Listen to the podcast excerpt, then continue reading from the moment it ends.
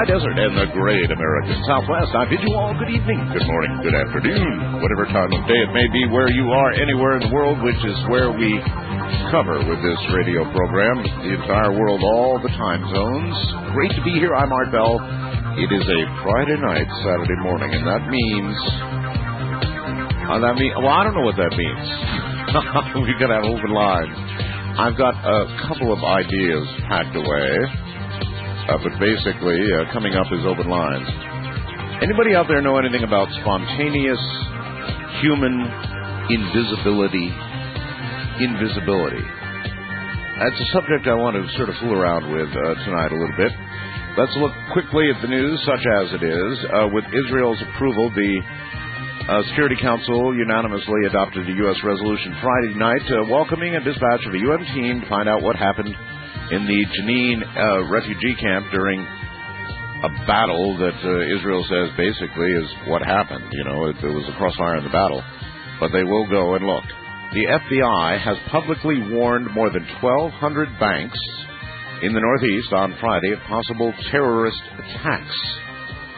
The unconfirmed information that led uh, to the dramatic alert uh, came in part from Abu uh, Zubaydah, the highest ranking Al Qaeda terrorist in U.S. custody. Authorities cautioned they had no information about a, any specific uh, threat, but a U.S. law enforcement source said authorities feared a suicide attack. Well, that sure figures. It figures that what's happening to Israel will eventually uh, begin to occur here. The engineer of a deadly Amtrak crash told investigators that he threw on the emergency brakes just before that train derailed because he saw misaligned tracks ahead. Now that's interesting because uh, they had just passed over the area in an inspection run without any trouble. So uh, there is a real mystery here. It's like the tracks separated within virtually minutes. Gee, what could have done that? Human action, I suppose. Uh, facing accusations that he protected priests who molested children, Bishop John McCormack has now stepped down as head of the committee developing the Roman Catholic Church's national response to the sex abuse crisis.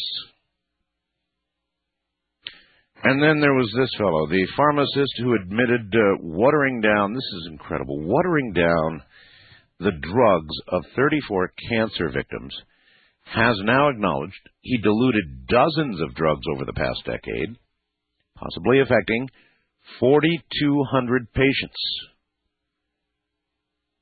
Wow. Uh, the U.S. Attorney's Office acknowledged it could not com- uh, conclusively confirm the claim but it could uh, uh, certainly impact uh, thousands and thousands of people. Now, you remember yesterday, the story was the uh, Milan plane crash was trouble. I mean, it was engine trouble or, you know, something like that, right? But in fact, the pilot plane whose plane crashed into Milan's tallest building, killing himself and two women was a failed business, businessman who wanted to end his uh, life. Now, that's according to his son. And this is in a foreign, it's in an, an Italian newspaper. The paper identified the pilot as Luigi Fasulo, who made a fortune in the airplane business, then lost all of it after becoming a self-styled investor. Mm-hmm. He was reported variously as 65 to 67 years old said to live in Breganzona, a suburb of Lugano, Switzerland, not far from where that flight originated, but he was apparently suicidal according to his own son. So while it may not have been a terrorist action, uh, it doesn't very much at this point look like engine trouble either. In a moment, I'm going to come back, and when I do, I'm going to tell you some pretty interesting stories about something you may never heard of, or maybe you know a whole lot about it, and I've got a feeling that you do. Collectively, of course, we reach at this uh, time of night um, millions and millions and millions of people. So some of you may know something about spontaneous human invisibility. Anyway, I have a few stories and a potential guest. Stay right where you are.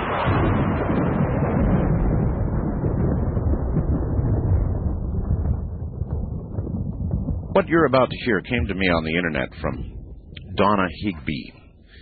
Uh, Donna Higby uh, is doing an investigation into something that I've been curious about my entire life a spontaneous human invisibility. As she says, and uh, we're going to try and find Donna Higby, thank you very much, uh, because she sounds like she'd be a very good guest. In the summer of 1994, she says, I became aware of a very strange phenomena human, spontaneous, involuntary invisibility, which was apparently happening to people in the U.S.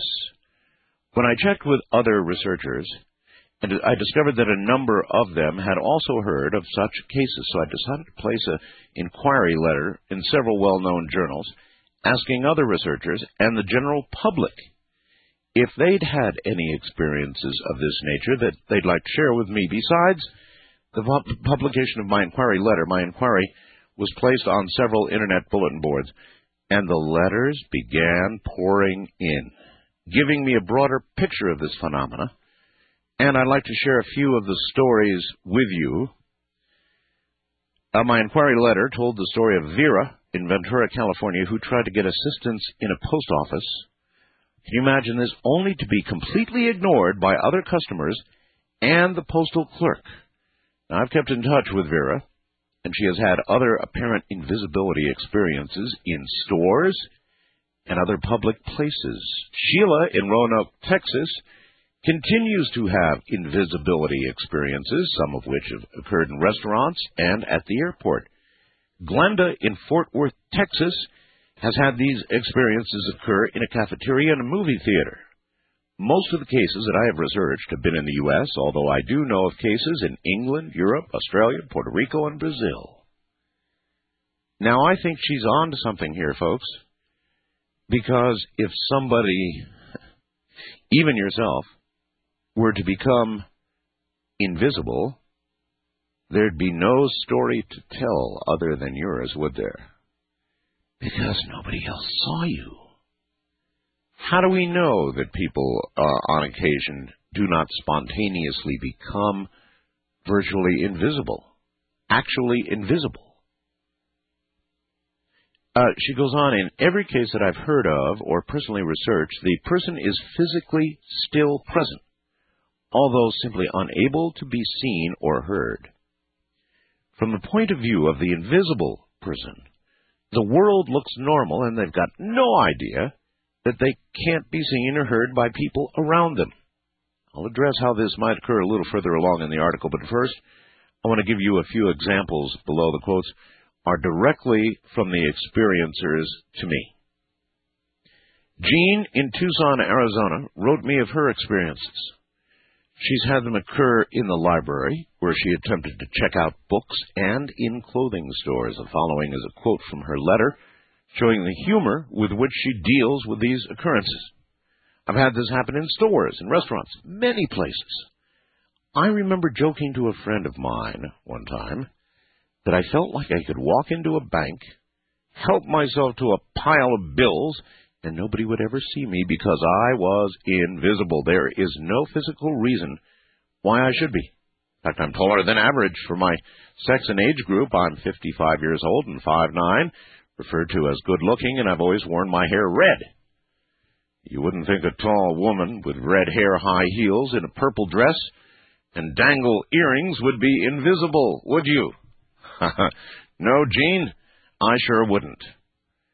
Or perhaps the story from a 37 year old man, Peter in England, who was at a private party in 1987, walked, get this, upstairs to use the bathroom, and was followed by a woman, you know, who also wanted to use the bathroom. Well, the woman motioned for him to go first. She stood outside the door to wait her turn. So Peter used the bathroom, opened the door, walked out into the hallway, closing the door behind him. He went on down the stairs and walked over to some friends and started talking to them. They all ignored him completely. He thought they were playing a joke on him, so he walked away and found his girlfriend and asked her for a cigarette. She, too, acted like she didn't see or hear him. Now, by now Peter's getting angry and thought the joke had gone too far. So he decided to walk back upstairs and catch the woman coming out of the bathroom and ask her for a cigarette. He says, I walked back up the stairs, and upon reaching the bathroom landing, I came across the uh, girl again, who was standing outside the bathroom door, clearly still waiting for me to come out. When she saw me, her face dropped in surprise, for clearly she thought she was still in the ba- I was still in the bathroom. Peter returned to the party downstairs, and then all of a sudden everything was normal again. He was able to be seen and heard normally when he questioned his friends and his girlfriend as to why they had ignored him. All swore they had never seen nor heard him. Obviously, the woman upstairs had not seen him come out of the bathroom and go downstairs.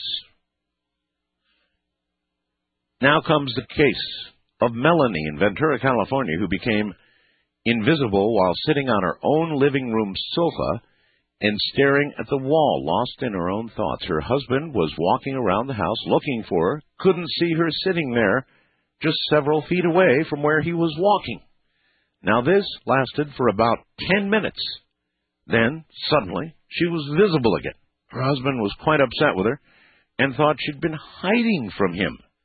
She assured him that she had been sitting there all along, but to this day, he doesn't believe her. Or how about Janice in Minneapolis, Minnesota, who's had a number of invisibility experiences throughout her life? One reported here lasted longer than usual. As a teenager, she fell in with a group of friends who decided to see you know, if they could actually steal something from a de- department store and not get caught. Well, as luck would have it, the entire group was caught and taken into custody, including Janice. They were taken to the police station, and one by one they were questioned, all that is, except Janice. Although she was standing right there, no one paid the slightest attention to her. Not the police, the guards, or the office personnel. She finally, finally just got up and walked out of the police station without ever being questioned or anyone attempting to stop her. When she later talked with her friends about what happened at the police station, they didn't recall me being taken into custody uh, at the department store, yet I rode in the police car with everyone else, and they thought I was still at the store. No one had seen her from the moment the police had arrived on the scene in the store until sometime after she had walked out of the police station unhindered. What is happening? Why is this occurring? How? We don't have any answers for these questions yet, but in trying to learn more about invisibility, I came across some information uh, that I wanted to share with you, and she she goes on. Uh, she begins to do some research on all of this, and uh, and I've I've got quite a bit on that. So, I guess my first question to you is: Is this woman really on to something? Uh, is this another one of those events that appears to be occurring right now? That uh, we have no explanation for. So I, I'm wondering. We're, we're going to do several things actually here tonight. Uh, we're going to do something on mirrors. I had a call, as you know, earlier in the week, a fascinating call um, with regard to experiences with a mirror. Now, there are several researchers doing work right now on communication with the dead uh, with the use of a mirror in a very special room. And uh, having a significant amount of uh, success with that. So there's something going on with mirrors, and, and so tonight, obviously, I would like to ask you about a couple of things right away. One would be the question about uh, a mirror, uh, whether you've had any unusual experience with a mirror, and and the other, of course, regarding uh, human invisibility. And then I've got a third. The third is the following. I thought it was a pretty good idea. Gary in Berkeley sends it. Art, in light of your interview this week with Red Elk, I'd like to suggest a topic for tonight's open lines. along with the mirror topic that you intend to do, I've heard, my idea is to invite anyone to call in who spent time in the underworlds, caves, tunnels, caverns, and has seen things and heard things in there, found things in there, things outside the norm. Beings, tracks, noises. I think you might get some interesting responses, and, and so I'm open for that. Uh, believe me, I'm open for that. So if anybody has any underground experience, I mean, we hear from people like Red Elk and others that there may be levels of worlds below ours, below the surface, worlds that we don't have the slightest sense about. Pretty interesting stuff. Anybody have any clues? Anybody been in a mine or a very, very deep hole and found anything or heard anything that you cannot or could not at the time explain? So that's a, a plenty, I think, of grist for the mill. Uh, let's go um, all the way to Chicago and say hello to Sandy. Sandy, hello.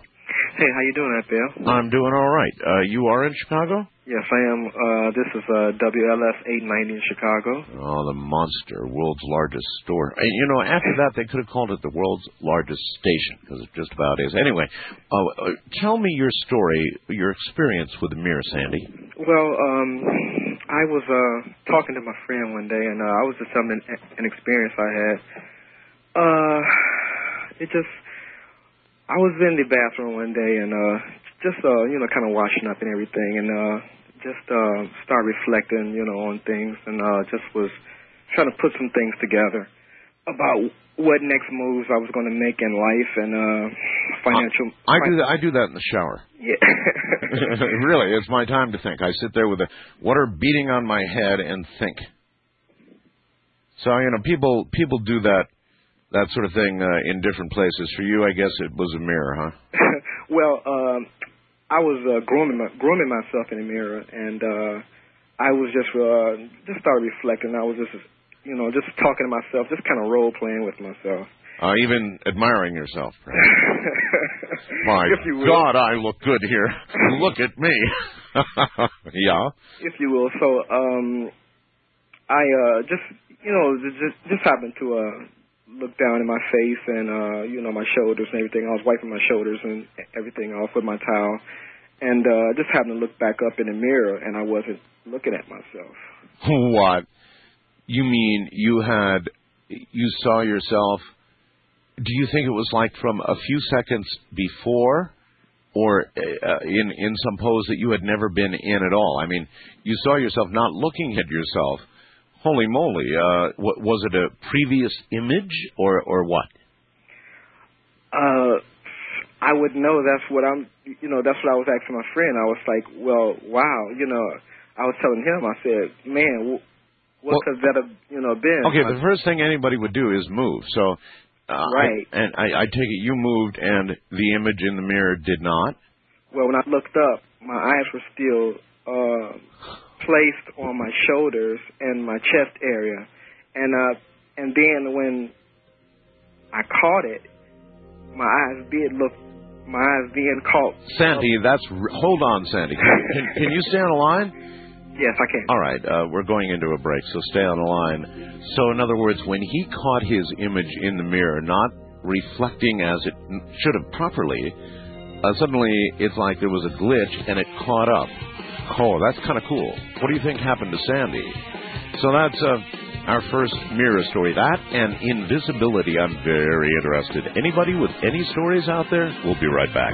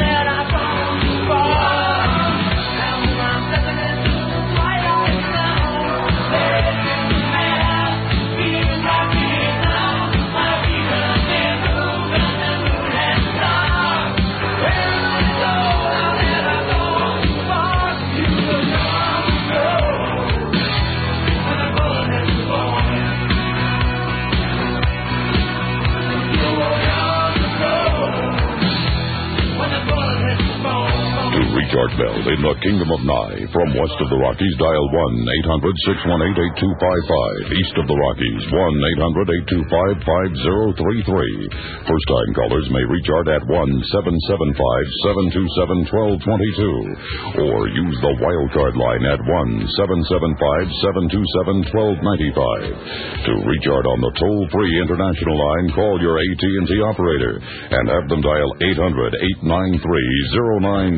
800-893-0903. This is Coast to Coast AM with Art Bell on the Premier Radio Networks. So uh, let's let's give this a try. If anybody out there has any experience with invisibility, man, is that an interesting topic? Invisibility. Is there a lot of that going on out there? Actual invisibility. So let's see how many are out there, shall we? Things encountered under the ground in holes, deep holes, caves, whatever. Be very interested to any cavers out there have any stories. Uh, just and uh, of course mirrors and anybody with uh, experience, with, uh, just like Sandy. What an experience with a mirror. We're going to hear more about that in a moment. Stay right where you are. Now, the more I hear from Sandy, the creepier. Uh, this really is creepy. I mean, can you imagine looking at yourself in the mirror uh, and and and seeing yourself frozen? It's like you caught the mirror freezing you, and the moment that your mirror self realized that it wasn't mirroring you, it caught up with you. Which and that it, it sounds like that's exactly you were just sitting there admiring your extraordinary self, and that's what happened. Yes, sir. And and as soon as you noticed that it was a frozen image, that the eyes weren't looking as your eyes were, then it, then it suddenly, how quickly did it catch up to you? Then the eyes looked up, and uh The eyes looked up. yes, Oh, that's looked really up, cre- oh, that's very creepy. and then I popped out of this like trance like state, and uh I had like ghost pimples. I was like, whoa. That would that would utterly, totally do me in. Sandy, thank you. I, I, I'm expecting we're going to hear that was Sandy in Chicago. Uh, we're going to hear probably more like that. That would be that would utterly, completely creep me out. Can you imagine? Turn around, there you are, right? But the eyes are looking down or something, and then as you watch in the mirror, the eyes look, they come up to you. Ay, ay, ay. That's incredible. Absolutely incredible. That would uh, that would do me. Uh, on the first time caller line, you're on the air. Good morning. Uh, this is Eric from St. Paul. How you doing, Eric? St. Paul, Minnesota. Yep. Okay. What's All up? right, I got a mirror story and a, a mirror story. couple of plasma ball stories if you want to hear those, but the mirror story is much better. No, just give that to me. Okay. About five years ago, I sat out on the porch and I smoked a joint, and then I went upstairs and I sat in front of the mirror, and I sat there for about two minutes. Were you thinking that smoking the joint? In other words, were you actually doing some sort of experiment? No, you were No just, experiment, you, just so, so you were just getting, in other words, Yeah. you were just you were just getting stoned, Yeah. and then you went upstairs, happened to go upstairs. Okay, I. I just wanted to make sure it wasn't planned. No, no plans at all. Okay, Just staring in the mirror. You know, sometimes you do that when you're high. And after about two minutes, it just started turning into like a slideshow, and I was watching hundreds of faces flash through the mirror, like about four a second, and they were all crystal clear pictures. Couldn't, you know, analyze them or anything, but well, you know, everybody out there knows that marijuana is a mild hallucinogen. yeah, I've never So- seen anything so like that before. I know, but you're telling that story that way, adding Yeah. adding the fact that you smoked pot first. Well, I wasn't going to lie and just say it wasn't. Well, I appreciate that. Okay, well, I I don't think there was anything in the weed besides that. Besides weed. Yeah. Okay. All right. So you saw you saw like a, a multitude of your faces. No, there were men, women. Most of them were Asian. Some were retarded, really deformed faces, and Oh. I just sat there and watched it like a movie. oh. About two minutes, and then it stopped, and it was me again. And Don't you remember thinking something I thought they like, my past lives or something. uh, I mean, yeah, but I know, but did- didn't it just scare the hell out of you? Uh, it would me. I thought it was kind of funny. You thought it was funny. Yeah. Well, well. that uh, lady on that lady on Friday, that last caller that was talking about past lives. yes. After the fact of that, like years after that, I've been trying that in the mirror. Except with, she said there was like a light to her side. I just focus at my face at a certain way, and I do that same thing she's talking about. Except it's not like a crystal clear picture. It's more like some weird energy being staring at me. Sometimes it's an old man. It's like bright yellow, dark. You know, it's like an energy being. I don't know what it is. Okay, uh, I appreciate the story. Thank you. All right. Well, now, oh my. So, other than the pot part, you know, which is going to disqualify that story for a lot of people, I know, and I appreciate his truthfulness. I don't think pot generally puts on uh, shows for you in mirrors. Uh, but you never know. People's metabolism is different. So a lot of people are going to scratch that one off, toss it straight into at least the gray box and say, no, because of the pot. Nevertheless, very, very, very, very interesting. Uh, Wildcard line, you're on the air. Good morning. Uh, yes, Howard. Hi. Uh, yes, this is Roger in Phoenix. Yes, sir. Um, I've been having a certain experience. I let me preface my remarks by saying I think this is happening to more and more people uh, as, as the shadow people are happening. But I believe that um, this is uh, uh, becoming quite a commonplace experience. Uh, I was in a store uh, just uh, recently, two days ago, in fact. I was trying to get the clerk's attention, and I could not get the clerk's attention. You mean Uh, like like you weren't even there? Well, yes, I believe that I was becoming literally psychologically invisible to uh, the people about me, at least the clerk. Yep. And I was doing everything that I could to uh, uh, attract the attention of this clerk. Now, I think that this is having more and more people, ordinary people, every day, and I think that uh, it's uh, happening in public more than anywhere else. I literally had to pinch myself to uh, make sure that I was there. Huh. Uh, and did you note when it ended? In other words, was there an apparent time when it ended and all of a sudden you were back to normal? Well, it's, it's continued until I arrived home. Uh, I looked in the mirror, and there I was. So I was actually existing. But what I'm saying is that I felt ex- visible in public places, and I found that this is also true in, um, for instance, uh, public offices. You know, we're trying to. Uh, uh, but, but but you, you you just don't think you're a nondescript person, do you? In other words, well, this could very well be the problem, but I consider myself rather colorful. See, this is the problem. And uh, I've never had this until quite recently. It's been happening regularly and increasingly over the past several years. uh, but earlier in your life, uh, people had no problem recognizing you there. Well, I can't say that I was always recognized or even acknowledged and my presence registered, but I think that um, as I'm getting older, I mean, I don't know if it's nondescript. I, I, I, I you know, I'm, I'm British, of course, and I uh, tend to be somewhat of a conformist, but uh, rather eccentric nonetheless. And I just feel that I'm becoming more and more invisible in public spaces. Well, I would notice you, sir. Uh, all right, thank you very much. It, it is this whole thing is very, very, very interesting. In fact, the author of this article, Donna Higby, again, uh, I've sent this up to the network and said, let's see if we can find Donna, went and studied some manuscripts which talk about surrounding yourself with a shroud, which is described as looking like, in quotes, a cloud. It is said that uh, uh, Madame Blavatsky of the Theosophical uh, Society witnessed this invisibility for herself and was actually given the secret, uh, thereafter accomplishing this for herself on several occasions and in front of witnesses. The literature on the spiritualists in the U.S. shows there is no doubt that they too knew about the cloud and its creation. So, what, what is this cloud? We are looking uh, apparently for something that is between empty space and actual physical matter. In between, did you hear that? Something unseen by the naked eye, but very much in existence. The Rosicrucian Manual tells us that the first form into which spirit essence concentrates preparatory to material manifestation is electrons. When spiritual essence gathers into very minute focal points of electrical charge due to certain conditions, we have the creation of electrons. Science reports that such a cloud of free electrons will absorb all light entering it. And it goes on. Do you see now why I'm asking about this? I think that Donna Higby, uh, wherever she may be, has really stumbled in, obviously onto something here. Wouldn't that be fun to try if you knew the secret of the creation of the cloud?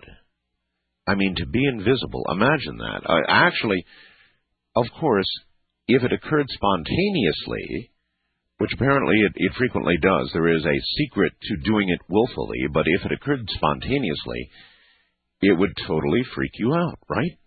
Like the people in the story. But if you knew how to do it, and you could willfully do it, oh my, the mischief you could, uh, you see, that was the first thing I think about, right? The mischief you could get into. East of the Rockies, you are on the air. Hello. Hello, East of the Rockies. Hello. Yes, ma'am. Ah, I wasn't sure if it was me. That's you. um, my name is Mary. I live outside of Chattanooga, Tennessee. Okay. And um, when I was a little girl, I remember several times my father would come looking for me, and I would eh, wish in my mind that he couldn't see me. Right. He would walk right by me, close enough for me to touch his leg. And he wouldn't see you. He did not see me. Ah, that's so I got in big trouble. He accused me of hiding. But you weren't. You were what? Standing I there? was, no, I was sitting on the ground, and he walked right by me. I li- we lived on a farm, and this happened more than one time. And each time, and you believe that you willed it. I believe I willed it because each time I would, in my mind, say, "I, I don't want him to see me."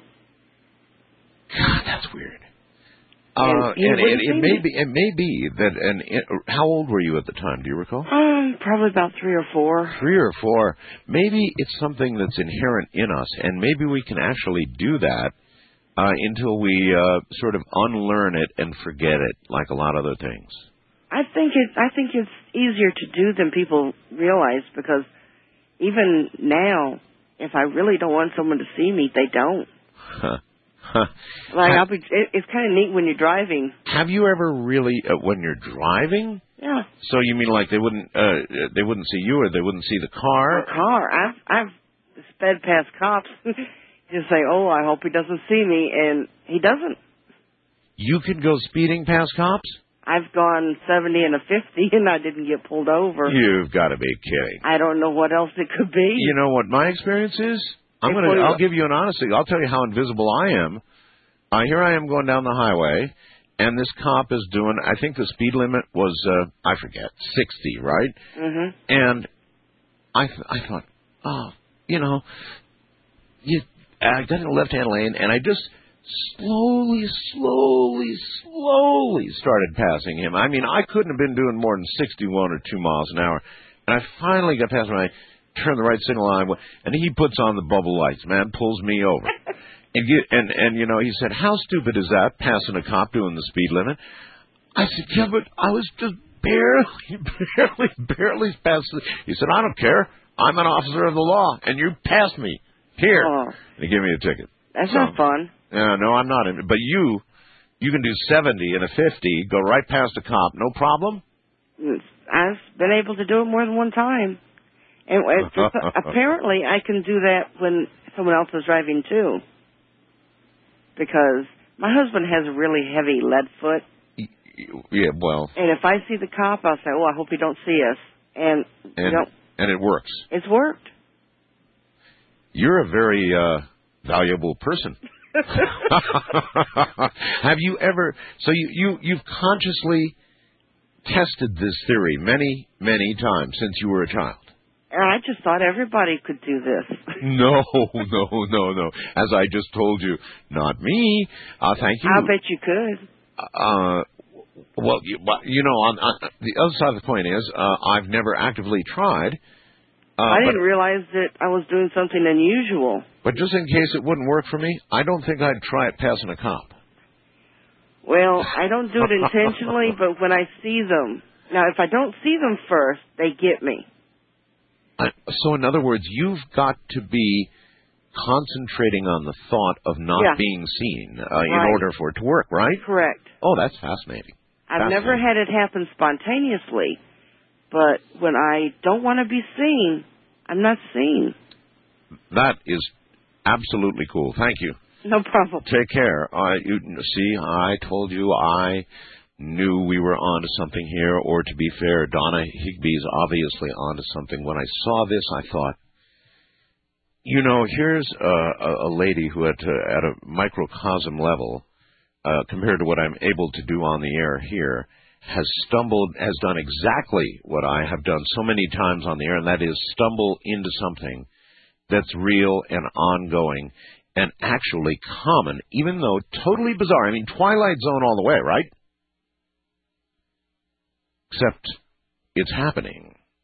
And she stumbled straight into it, and so um, obviously she would make a very good guest. Well, I don't know if she'd make a good guest. She probably would. She's done all the research on this. So we'll try and find her.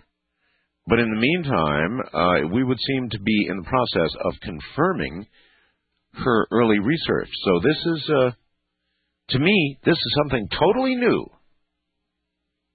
Invisibility, I mean, consider the possibilities. Oh, consider the possibilities of being invisible.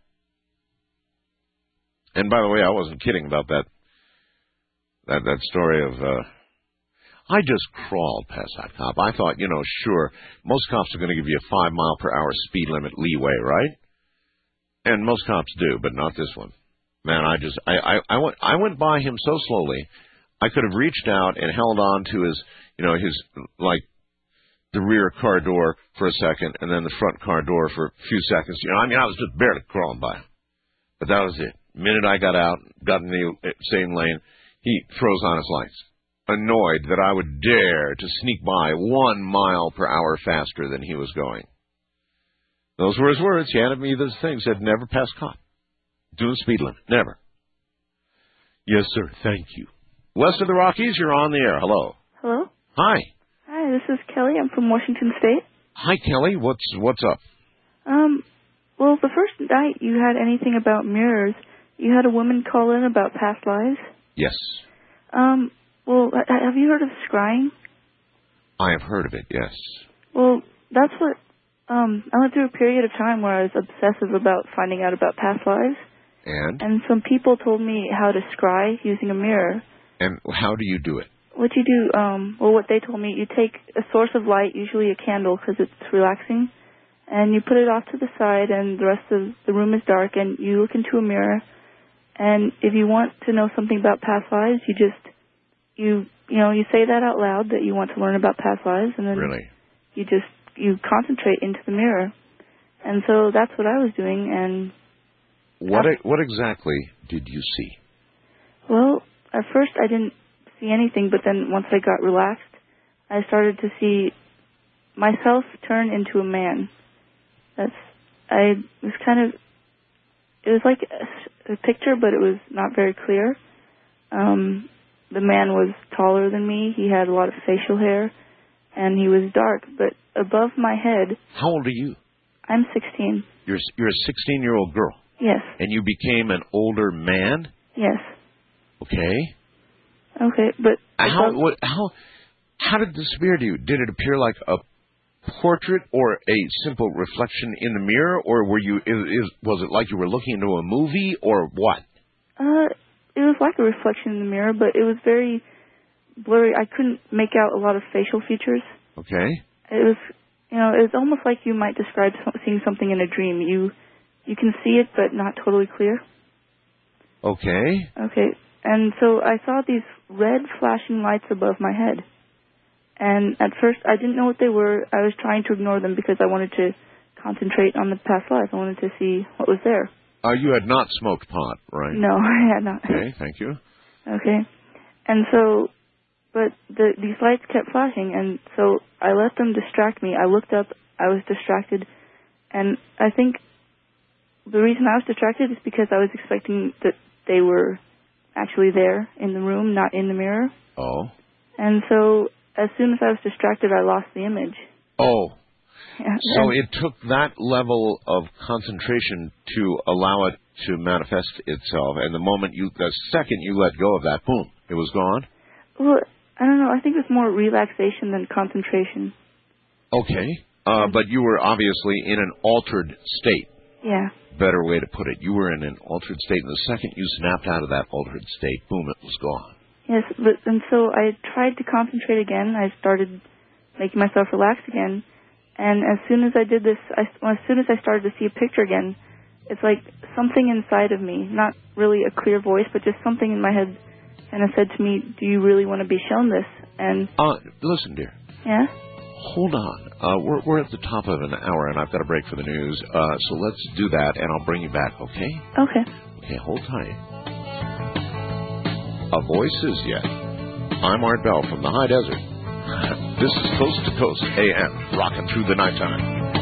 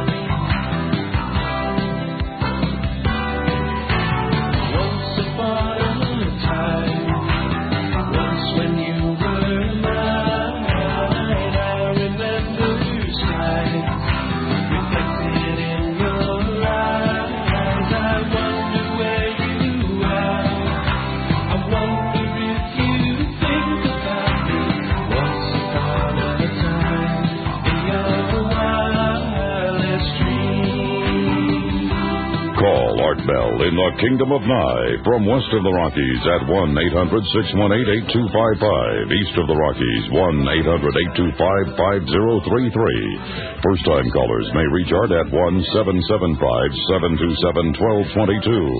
And the wildcard line is open at 1 775 727 1295. To reach Art on the toll-free international line, call your AT&T operator and have them dial 800-893-0903. This is Coast to Coast AM with Art Bell from the Kingdom of Nye. Absolutely fascinating stuff. We're talking about spontaneous. Actually, no, we're talking about invisibility. Sometimes spontaneous and sometimes willful, apparently. Uh, continuing, Donna Higby says science reports that such a cloud of free electrons, this cloud she's talking about, will absorb all light entering it. It will not reflect nor refract light waves, nor are light waves able to pass through a human being. Consequently, the observer's eye sees nothing there, and the person surrounded by such a cloud is in fact invisible, since light is necessary for human sight. When there are no reflected or refracted light waves bouncing off a person and hitting the observer's retina, the person is not able to be seen and is not visible under normal circumstances. We'll be right back.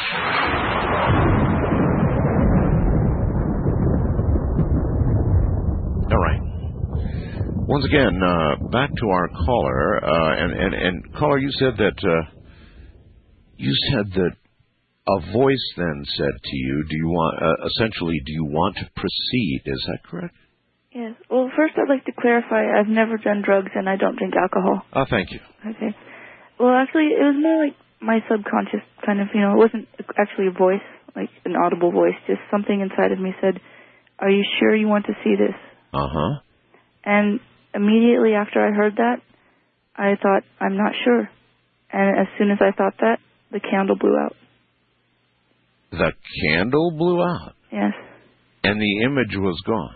Yeah, but yeah, the image. I started to get an image, and that's when I heard that. And when I said I'm not sure, the candle blew out. And you know, since I, I was in a dark room, the candle blew out. I freaked out, ran out of the room. Have you ever since? How long ago was this? Oh, maybe a year ago. A year ago. Have you ever thought of trying it again?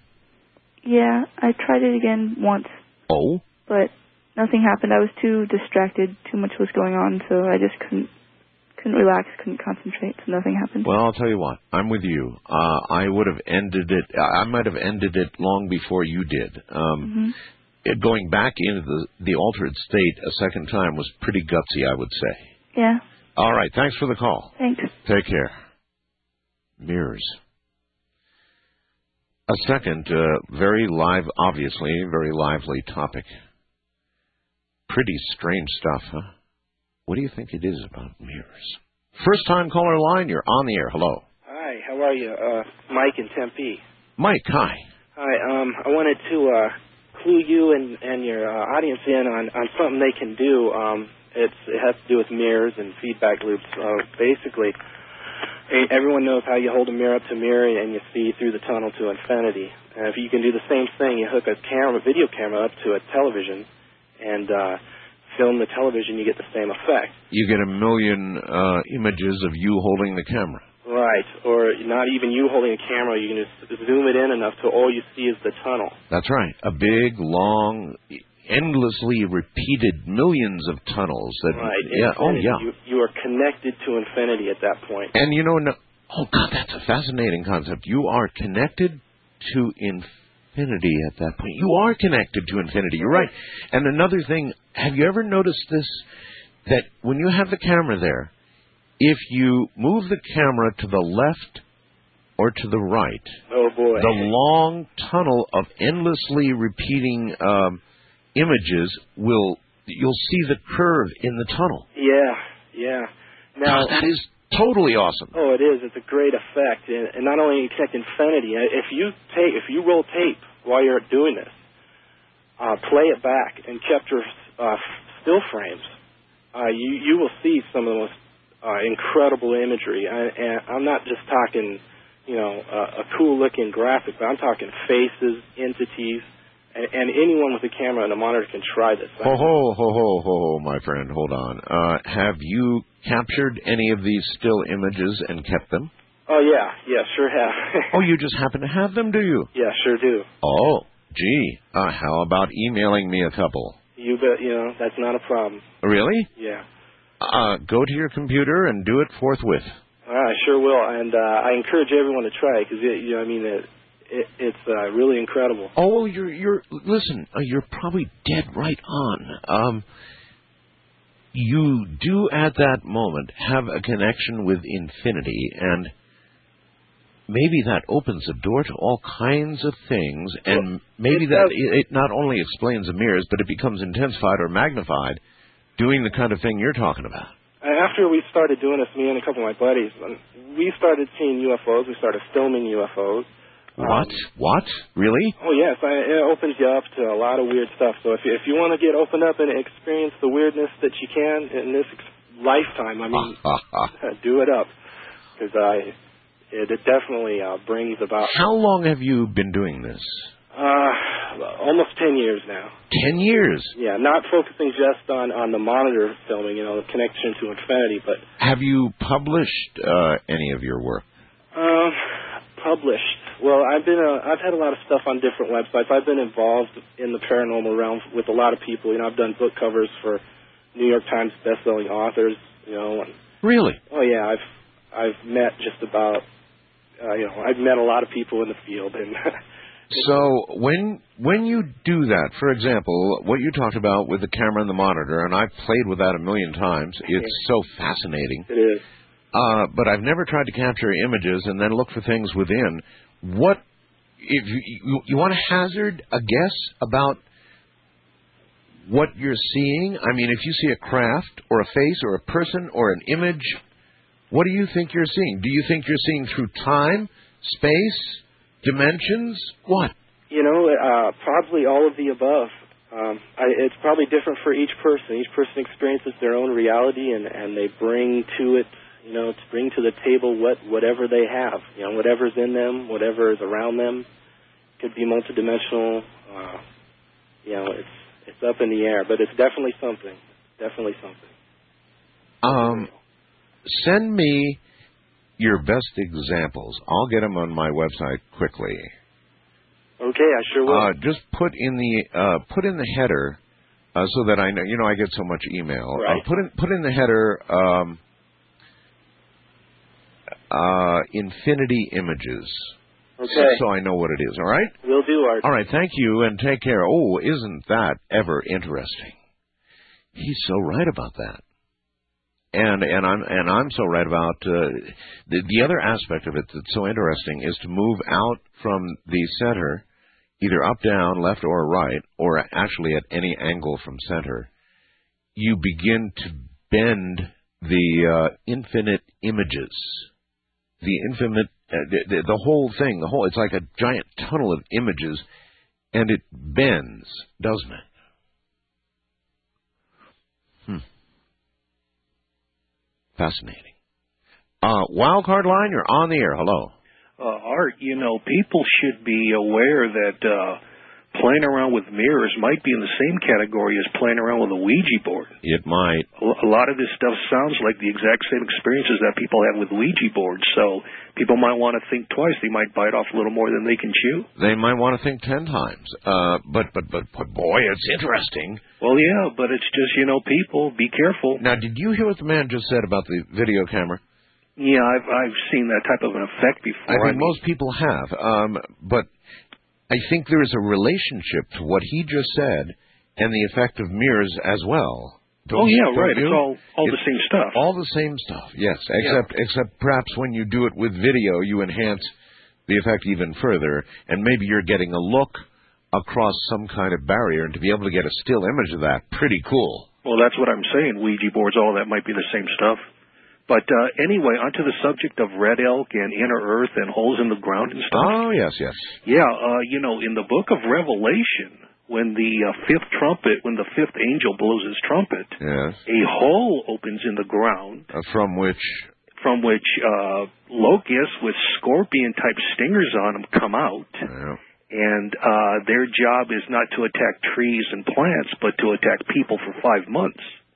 And I would be curious what Red Elk has to say about what these things might be. to attack people for five months. That's what it says. They're not going to attack the trees and the plants like they would normally do, but they're going to go after people for five months. These are creatures coming Wonderful. out of the earth. Now, people might say, well, this is all figurative Let me ask you- language. May I ask you a question? Sure. Uh, let's say it's literal. Yeah. All right. Uh, how do you think the modern world today, now, would react to that occurrence?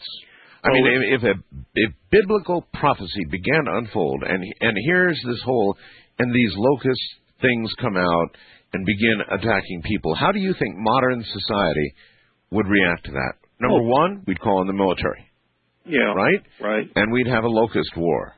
If necessary, we'd nuke the locusts. Probably. They'd probably react the exact same way that they did back during uh, the plagues, uh, you know, in Pharaoh's time and all that, with Moses and all that. But the point is, In science fiction movies, uh, the locusts would uh, eat the nuke up and get bigger. well, maybe, but uh, the, the point is, if things are as bad as they're going to be, as it says it's going to be in the book of Revelation, I think this situation is going to be so chaotic. You know, the locusts are just going to be one more bad thing in a whole pot of bad things. Yeah, well, it would be a doozer. Yeah, so No question. uh, I, I appreciate the call, sir. Thank you. Sure thing. Uh, very interesting. But but again, think about it. How would modern society react to a biblical or biblically prophesized event literally coming true? Huh? A giant hole beginning to spew locusts all over the world, which then were got big and attacked people. There'd be uh, there'd be a, a lo- human locust war the United Nations would convene. We would talk about the use of nuclear weapons and all sorts of things. That would be the modern response. You know, back in the old biblical times, there'd be no defense, right? People would just, locusts would carry them away. Today, we've got nukes. East of the Rockies, you're on the air. Hello. Hi, Art. Hi. Great show as always. Uh, In- my in- name is, interesting, anyway. yes, it is. My name is Tom. Uh, calling. Uh, actually, I'm from Skinny Atlas, New York, but uh, tonight traveling uh, to Chicago. I'm just uh, about 30 miles north of Green Bay, Okay. and uh, listening on the radio here. I'd like to talk about the invisibility thing. Let's rock. Now, if you recall, during President Bush's inauguration, as he was walking to his presidential limousine, a gentleman came out of the crowd and handed him an item, a coin. I, re- I, I, I remember, yes. Now, this gentleman um, what is is claiming that he has invisibility oh, powers. That's you recall right. that? Yes, yes, yes, yes, yes. I do. That's and, right. And and by God, he got by all of the uh, the Secret Service, and they don't have the they didn't have a clue how he did it, and he claimed he was invisible. You're absolutely right. He's done that with not just uh, this president, but I believe several others. Yes, that's what I was going to get to next. He also did it with President Clinton. Now, think about it. If this guy didn't have this power, then I mean, he got through the first time. You would think they'd be watching for him again, right? Wouldn't he be on that list of possibility big of time, danger sir. to the president? Big time, sir. So how is it that he does it a second time? There we go with a documented point. Uh, I mean, we got video and cameras everywhere. It'd be amazing to to really sit back and look at the video and see when he actually appeared. I mean, it's got to be a boom right then and there. It's got to That's be an amazing incredible. thing. That's incredible. That's right. I had forgotten entirely about that story. And I sort of laughed it off at the time, but he said that that he was he could make himself invisible. That's right. Now think about it. With all those cameras, I mean, isn't that an amazing thing? We could go back. I'm quite sure we can get some stock footage, look at it, and it would be really interesting to see right when he boom appears right there. We can Uh, see it all. You, you've got a good point. Uh, if the cameras were on that part of the crowd, uh, it would be very interesting to examine it frame by frame and see if suddenly in the crowd, past the lines where he should have been, and all the people protecting uh, uh, the president, uh, he he just suddenly sort of pops into a frame. Yeah, I, I wonder if anybody's actually gone back and studied that. That's really cool. Yeah, maybe somebody uh, who has, they can call in and check it out. Another thing you were talking about is the mirrors, Oh, yeah. and uh, uh, with with crossing over, contacting people. Yeah, you heard the guy with the video camera angle, right? Yeah, and uh, I have a degree in television production, and when he said about the uh, seeing the images in there, if you do it and you look close, now I have all Super VHS equipment. Now with the HD TV equipment, it's even higher resolution. In fact, so high, so high that you would be looking so much further into infinity. Right, absolutely. Yeah, certainly. And in my own experiences with the mirrors, um, in my own house is haunted, and it is amazing how many times that uh, uh, you know I'll be getting ready, grooming myself, and I'll look in the mirror, and bam, isn't there somebody standing right there? And you turn around, there's nobody there. You, So I actually believe we're looking swear, right You it. swear to me this is true. Absolutely. Absolutely. My wife has seen it. I have seen it. Uh, her mother has seen it. As a matter of fact, the home that I live in has been in my wife's family for nearly a hundred years. Her father uh, was actually born in that house, right. and he passed away in that house. Can you describe the image that you see or have Yes. seen? As a matter of fact, the image that we have seen many, many times is uh, of my uh, deceased father-in-law, and it's not a clear-cut image. It's I more mean, of an I mean, outline. you, you know that to be true from photographs or I don't know, well, what, no, whatever. I, I I knew him personally before Oh, he passed on. And okay. what's really amazing is there are times that um you could smell he would wear the um the the the grease in his hair is more like a Vaseline.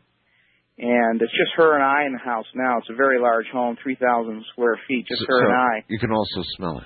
And you would smell it. It is amazing. And then there's other, there's, I can go on and on about some really neat things that have happened in, in well, it may be that this uh, this look into infinity, whether it's a mirror and a, a partial look into infinity, or it's something uh, you know a little fancier like that man described. Either way, it may be that you're opening a door. And I believe so. I believe so. There, I believe the other side does try to come back and contact us and warn us about things and tell us about things, and also even uh, pat us on the back when we're not feeling that good. You know, well, hey, maybe maybe, sir, the other side. It kind of stands to reason. The other side is infinite.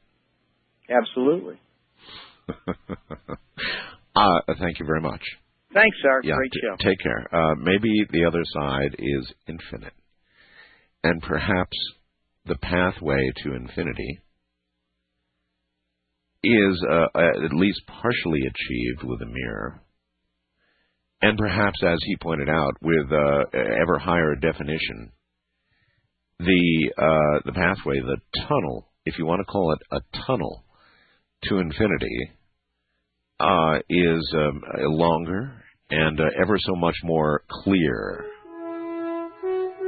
Any way you look at it, it's an absolutely fascinating topic, isn't it? Anybody else on this? Good morning, I'm Art Bell. I've been where the eagle flies, rode his wings across autumn skies, kissed the sun, touched the moon, but he left me much too soon. His ladybird, he left his ladybird. Ladybird, come on down. I'm here waiting on the ground. Ladybird, I'll treat you good. Ah,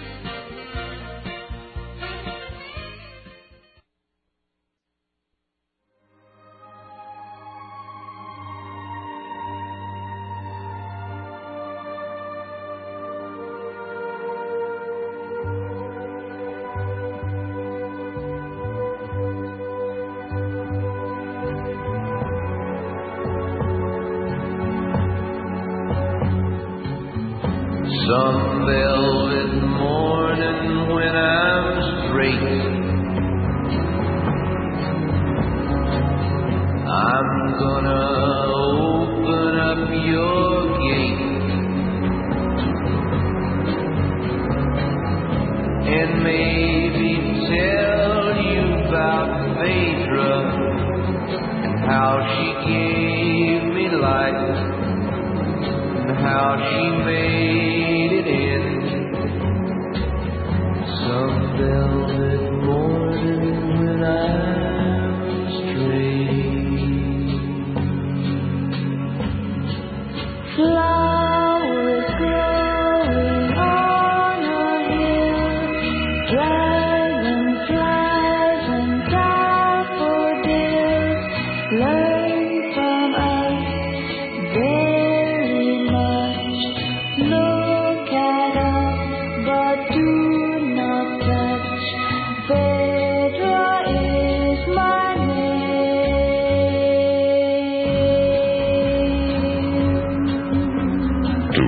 Bell in the Kingdom of Nye, from west of the Rockies, dial 1-800-618-8255. East of the Rockies, 1-800-825-5033. First-time callers may reach Art at 1-775-727-1222. Or use the wildcard line at 1-775-727-1295. To reach Art on the toll-free international line, call your AT&T operator and have them dial 800-893-0903. This is Coast to Coast AM with Art Bell on the Premier Radio Networks.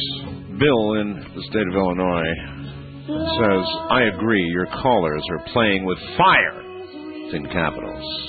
Looking into mirrors, Ouija boards, so forth. People are biblically illiterate and will follow the Antichrist thinking he is Jesus. It is written in capital letters. Yeah, fire players.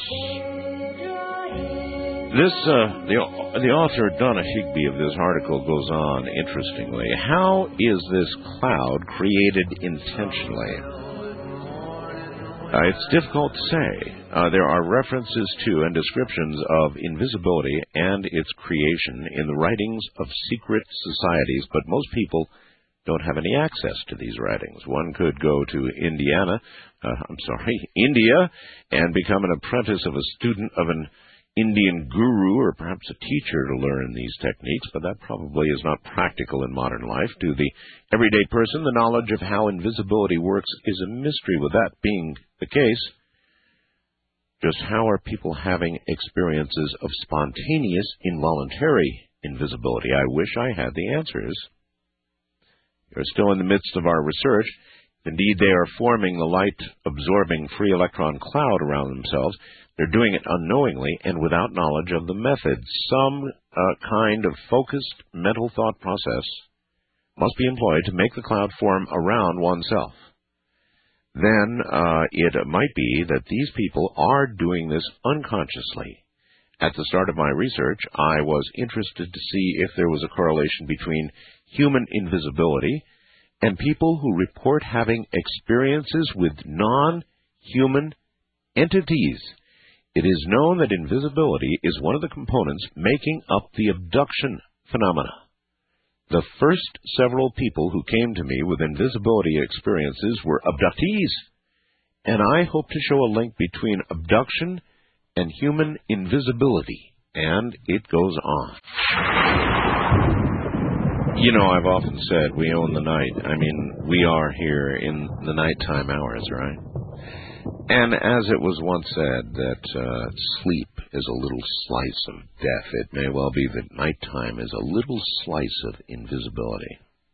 Hmm. First time caller line, you're on the air. Good morning. Hi. Good morning. How are you? Fine. And where are you? I'm in Chicago. Chicago's hot tonight. yeah, I heard earlier someone was calling from Chicago. Okay. Uh, well, this is about invisibility, and um, I was at a party. This was New Year's Eve, year 2000, Big one.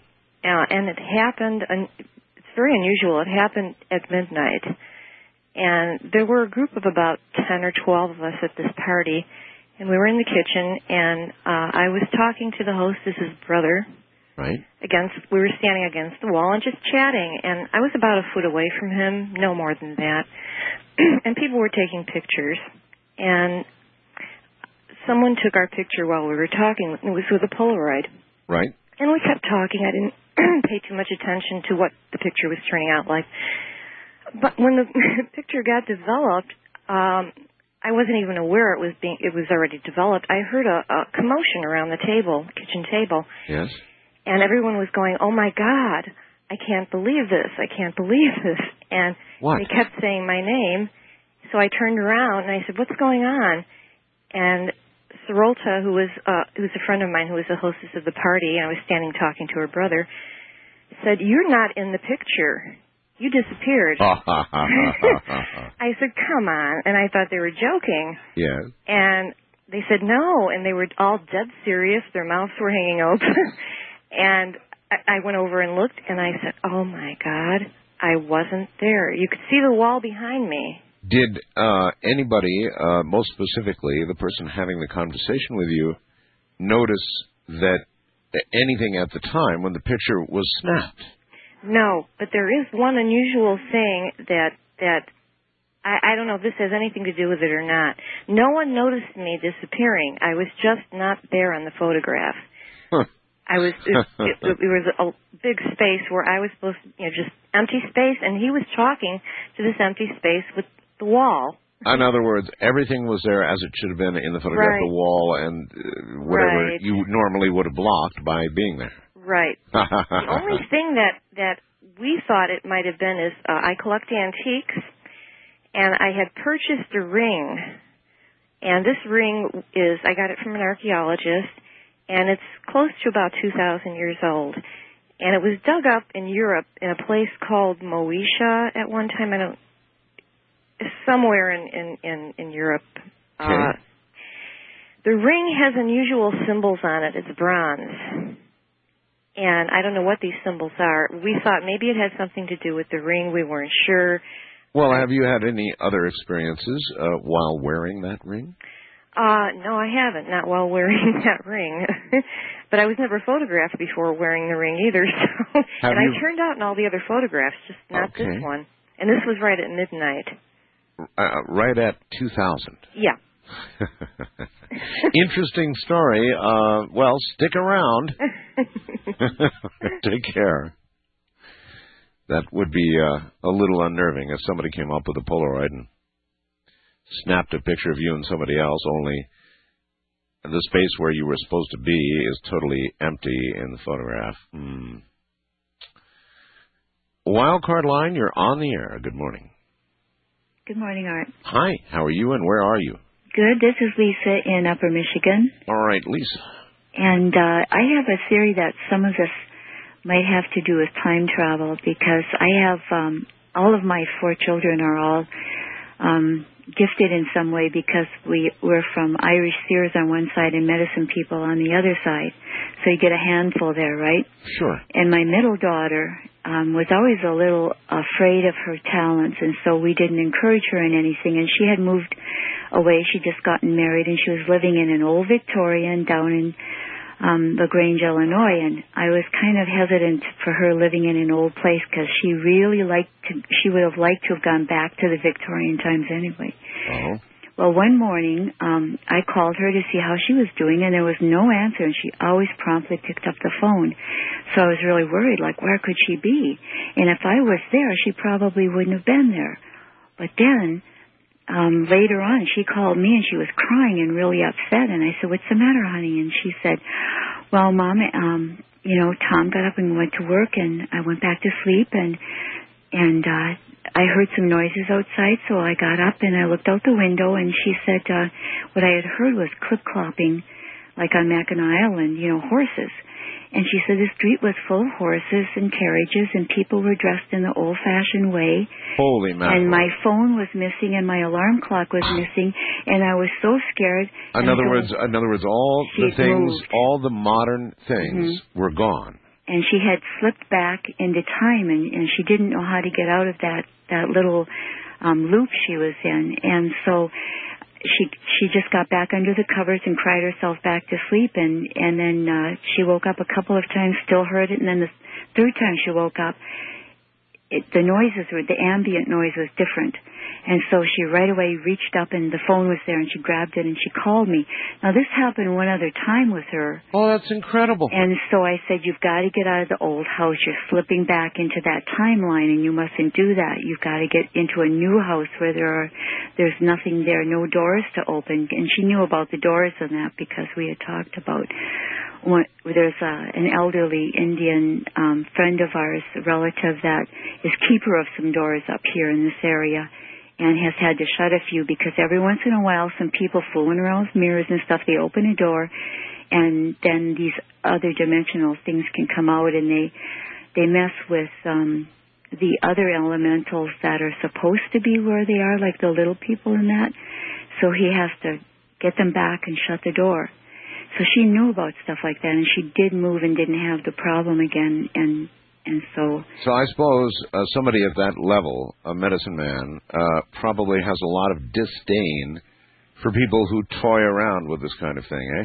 it makes a lot of extra work and I've helped him on a few things where um people have done that but in this one particular time I didn't see the creatures that he was dealing with but he threw them against uh uh by the song and the chant that he was doing and the drumming that someone else was doing Yes. he threw them against the clay bank and we all of us saw the imprint of the the uh extra dimensional creature Oh, oh, oh, and you know and then he smoothed the clay over and trapped them again and shut the door you can't really see these doors but you can you know how heat looks on a road where it kind of like Shimmers up. yeah that's kind of like what it looks like when you see one of these things you can even walk by it you know so you should really be careful with with these things I've because got you. I, I'm with you all the way there. and I, the cloud, you can do the cloud. You could learn it. You yourself could learn it. But then the cloud starts to get stronger than you are if you do it too much or you don't do it right. And then, you know. so you know about this cloud. oh yeah. It's when you get into all of these like Rosicrucian or whatever, or if you go into the Medewan, which is our secret society, all these teachings are the same. The higher you go, the closer together you come in the teachings. Awesome. Thank you very much. Thank you, Art. Uh, good morning. Well, I guess I ought to look into the Ro- uh, Rosicrucians a little bit, huh? So the cloud is uh, more than just sketchy knowledge. People know about this. Hmm? More interesting by the moment. Uh, east of the Rockies, you're on the air. Good morning. Hey, good morning, Art. Yes, sir. Where are you? I'm in Missouri. Missouri. Okay. Yeah, I was listening to you Friday night, and you had a fellow on there that said he could travel out of time. He could stop time. Stop time. Yes, we talked about that last week a little bit. Uh, he claimed he could stop, literally stop time, like in an old Twilight Zone where ev- Yeah. everything freezes. Mhm. Yes. Uh, Well, I tried desperately to call in that night. I listen to you every night. I'm a long time listener. My dad turned me on to your show. are you telling me you've done this, or you know somebody who does? I I do. I don't do it on purpose. It just seems to happen. It, it's it's like a real. I I get real dizzy and and everything's real hazy. And you can stop. Yeah, things things just all of a sudden stop, and I get a head rush. Yeah. And while things are stopped, I've I've developed kind of a a habit of fooling around while things are stopped, but I don't know how long it's going to be stopped Fool- for. so fooling around. pulling Well, around. I- How? I shoplift. You do. yeah, I've become quite the klepto when things like this happen. Uh, well, you know, I, I didn't exactly say that earlier, but I suppose, you know, fooling, fooling around with something like that might be something you try to sort of prove the theory. It's something it's it's real easy to do. Like say you're in Circuit City oh. and you're Circuit- looking at the DVDs and things go wiggy. yeah. And you you've got a copy of something sitting there in front of you and everything stops. It's like, well, I'll just take this and walk out of the store with it. in your hand, in the open. Yeah, right out in the open. And you claim you've done this, and no alarms went off, nobody chased you, Nothing. nothing. Nothing. You just walk right out of Circuit Walk City right out. a, I haven't had the guts to knock over a bank yet because I don't know how long it's going to last. In other words, it you're telling me this can end involuntarily. Uh, yeah, it, it, I don't control it. It just comes and goes. Oh, then you're right. It could be awfully dangerous. Uh, yeah, so you got to be real careful. Well, weren't you a little concerned, head, headed for the door of Circuit City with a DVD? Oh yeah, it, it gets real risky. That's why it's a rush. Uh, can you can you make it happen? no, it just happens. And I went to the doctor. You told a doctor about this? Yeah, I uh, been going to the VA to the psychiatrist since Uh-huh. I got out of the army. Okie dokie. Uh, and what I- does your doctor say? Well, they put me under hypnosis to find out if this actually happens. To see, you know, because I wanted to know if if I was going crazy or not. Uh, fair enough. Yeah, sure. and okay. they, it sure enough, they said, "Well, you believe it's happening." I'm like, "Okay." You mean that's, that's actually what they came back with? That yes, Yeah. you, you do believe I it. believe it's happening. My doctor said I believe it's happening, and I'm I'm coming home with stuff and never getting caught. So you never know. I could be lifting people's wallets and What, what, well, have you uh, have you done anything uh, other than uh, short-term profit with it? Oh yeah. Back when I was in school, I used to look under girls' dresses and stuff. You know, little harmless things. it's happened all my life.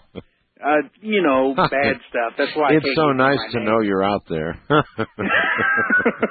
well, see, that's another thing. I suspect lots of people can do this, and you were talking about invisibility tonight. well, have I you think- have you ever seen the statistics on the amount of uh, theft that stores uh, lose? Is like is terrible, ten or Oh, twenty yeah. percent or something like that. I wonder how much of it is due to people like you.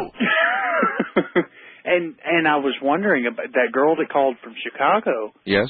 I was thinking maybe she might have slipped out of time temporarily when that picture was taken, involuntarily. Anything's possible, sir. And- That's what I've learned. Anything. I'm sure there's people out there all over the world that can do this and have been doing it. You ever lost your keys or your wallet yeah, but don't, don't you? Th- well, as a matter of fact, now that you mention it, yes. and can't figure it out? I always figured it went to a place called the Land of the Lost. Well, it may be somebody doing what I'm doing. Also documented in a Twilight Zone. You know, that's right. It could be people like you. What a menace. I mean, you have this incredible talent, and what are you doing? You're looking up girls' dresses, and you're you're you're taking stuff from Circuit City. Now, that's uh, surely there has got to be. So, what is it next? A bank? You're going to try a bank? No, that's too major leagues. If if it decides to peter out on you in the middle of the job, you're in trouble. Well, yeah, but I mean, what jail could hold you well, that's true. in the long term? in the long term, But yeah. you would get a record. Yeah, There they is know that. who you were. You wouldn't be safe. So All right. Well, extremely interesting and somewhat pathetic. yeah, it's too bad that one guy couldn't share what all he had done last Friday. I'm sure he's got a lot of stories to tell too. No doubt, sir. Thank you very much. Nice talking to you, Art. And to you. What? what do you say about that? What a talent, and what a what what a waste of talent. You know, for a DVD. demo. West of the Rockies, you're on the air. Good morning. Hello. Hello. Yes. I'm sorry, I didn't realize I was on. Yes, you are. All right, I'm in California. Yes. Uh, my name is Trace, Okay. and I never realized that other people had this thing happen to them about, you know, sitting in front of a mirror. Oh.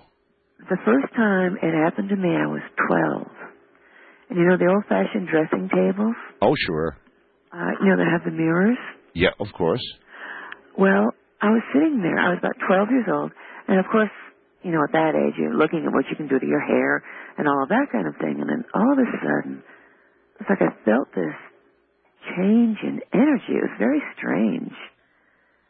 And it really kind of frightened me. Twelve-year-old girls have a lot of energy. Ah! And I remember hearing this voice, and it wasn't Hold hold it right there. Can you hold on through the break? Sure. Oh, all right, good. It's a good place to hang everybody up. Anyway, I remember hearing this voice.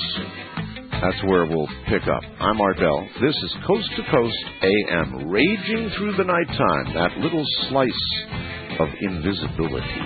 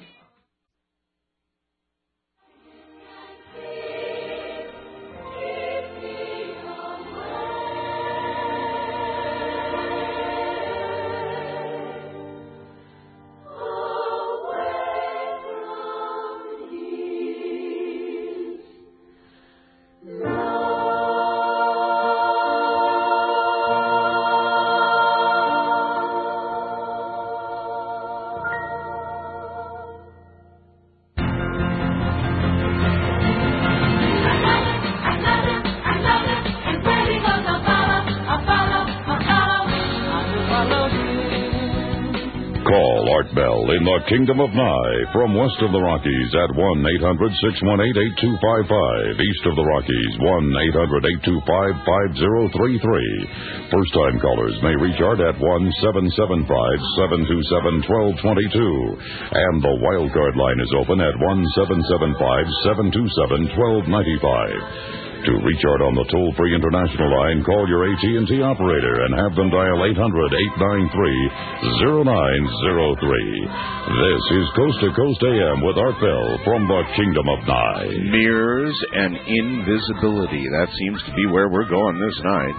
And to continue with what this investigator, Donna Higbee, has said, she says in our culture, we have sayings like, she looked right through me, they acted like I wasn't there, and so forth. There are several reasons why someone might use that kind of phraseology. There's been the supposition that minorities, and to some extent women, are somehow less in our society. Thankfully, this attitude has been undergoing a change in recent years, but a person who falls into that category, that society has traditionally considered less than important, might take on the stereotyped role and believe this to be true to the extent he or she feels so unimportant that to him, they don't even notice uh, he or she feels invisible. Another reason could be the mental health of the person involved. Severely depressed people can experience what is termed nihilism, or the feeling of such uselessness and worthlessness that they feel invisible to people about them. A person with extremely low self-esteem might feel he or she is unworthy of being noticed, therefore feels invisible in these cases. The feeling of invisibility is a subjective one on the part of the experiencer, not necessarily based in fact. And I think we have all had the experience of a person simply not paying attention to us, not seeing us uh, or what we're doing. But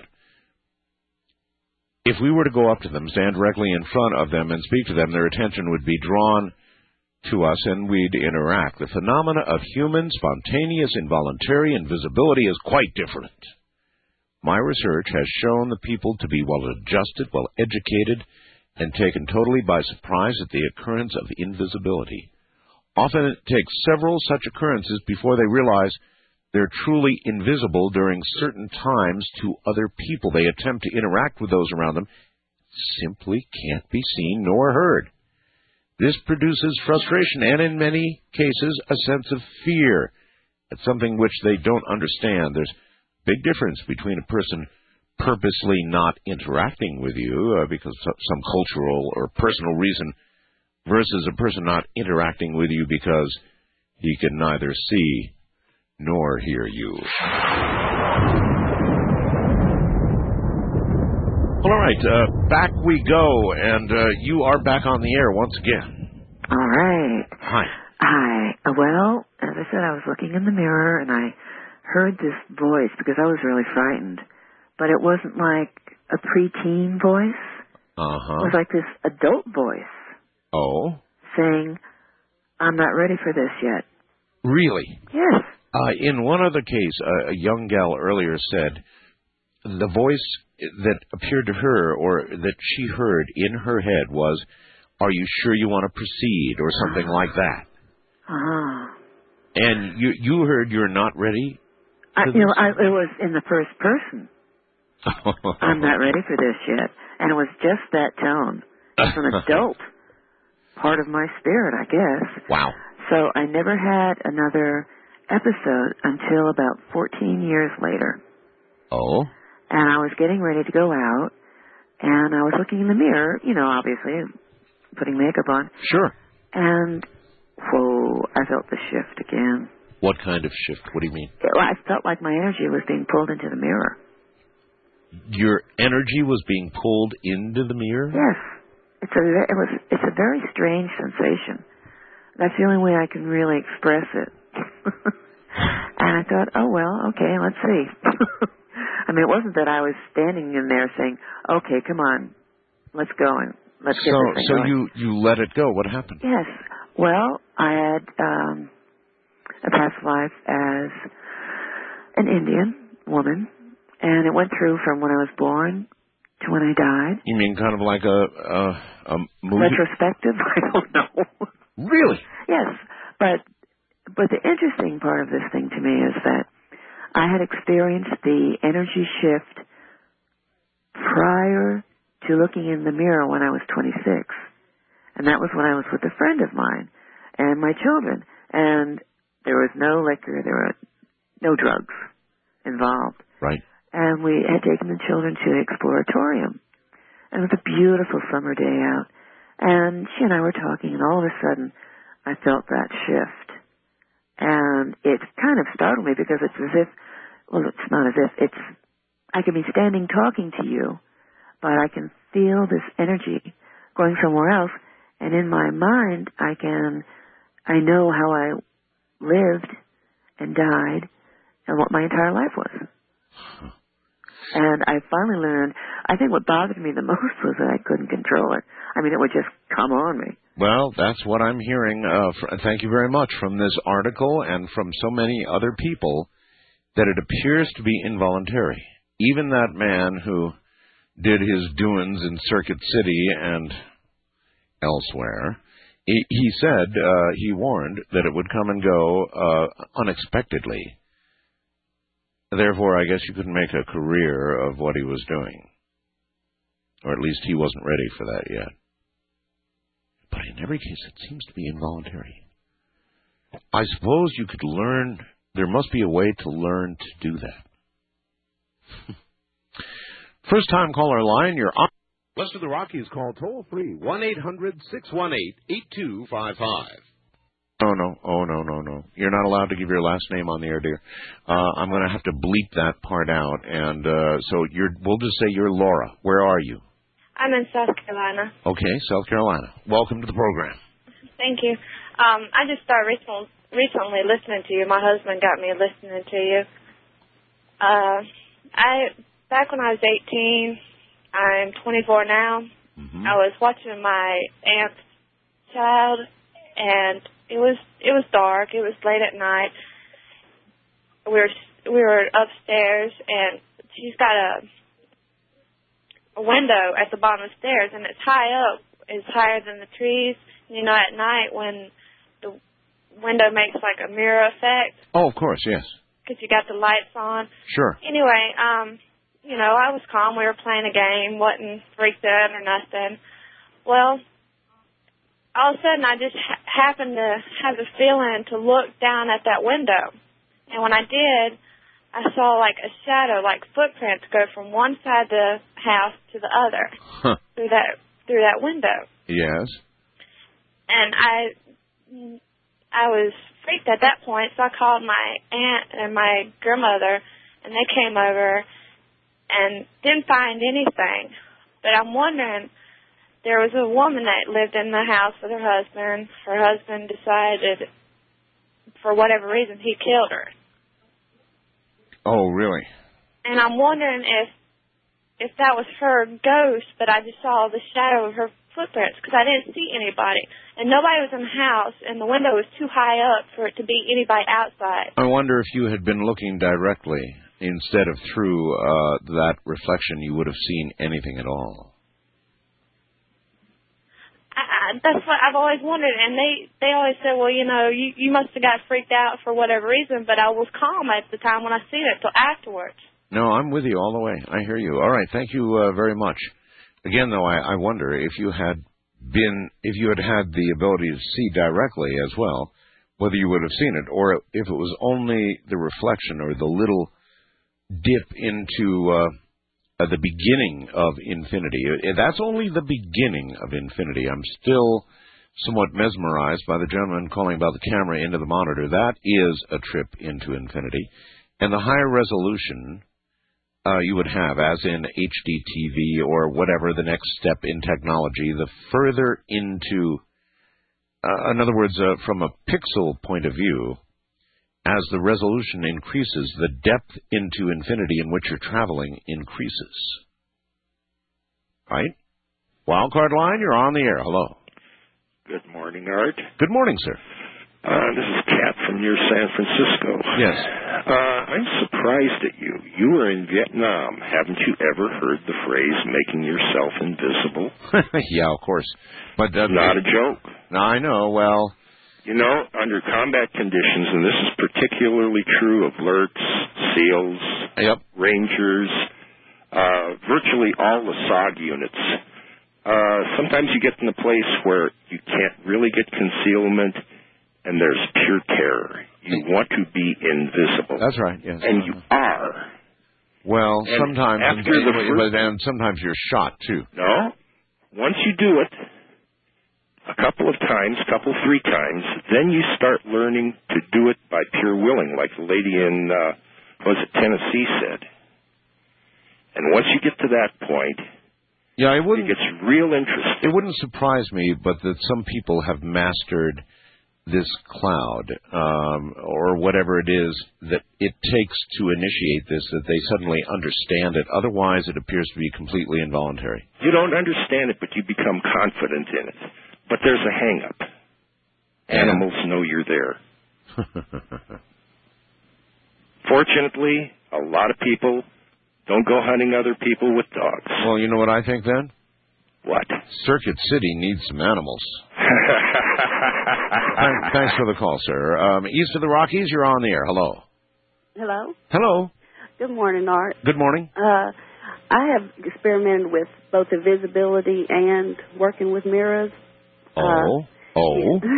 over the years, yeah. Experimented with it. Uh, why now? Why would you begin? How would you even know to begin to experiment with it?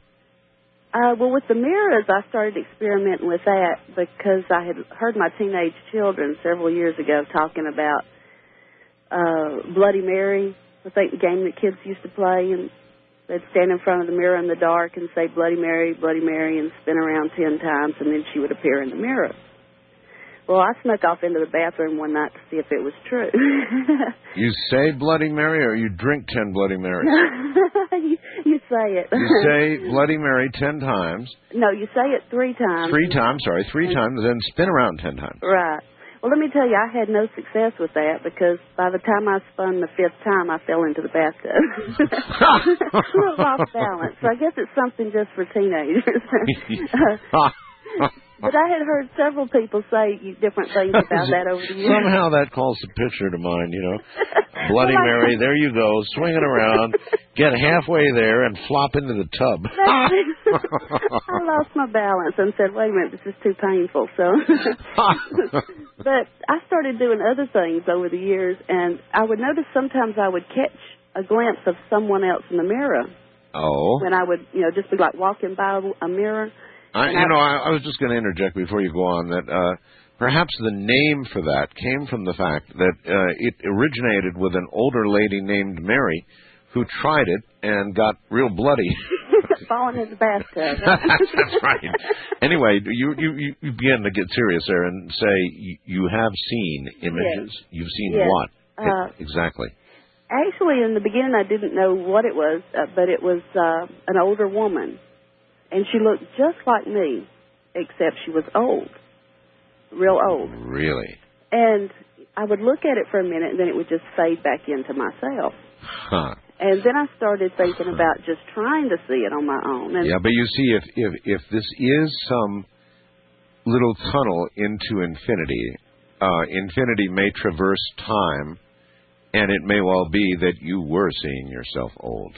Yeah, it looked exactly like me, except with long, you know, the same type hair I have, but with, you know, it was gray and old and, uh, but anyway, the rest of the story is that I started trying to do it on my own without it being an accident. Right? And at first I didn't succeed, but then I noticed sometimes I could succeed. And, and if I would stare into the mirror and, like the other lady said, kind of uh, uh, meditate, um, I forget exactly how she called it, but then all of a sudden I would see my face start to change. Yeah, not exactly uh, a concentration, but sort of an altered state. That's yeah, what she that, put that, it. that's the way she put it, an altered state, yeah.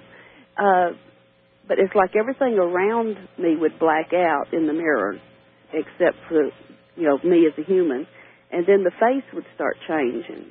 And you would see like an old man, a, a Indian girl, a young girl, uh, different faces would appear. And you think you're seeing prior lives? Uh, that's the conclusion I came to. But I started experimenting without the mirror, uh, looking into other people's eyes, into their faces. Yes.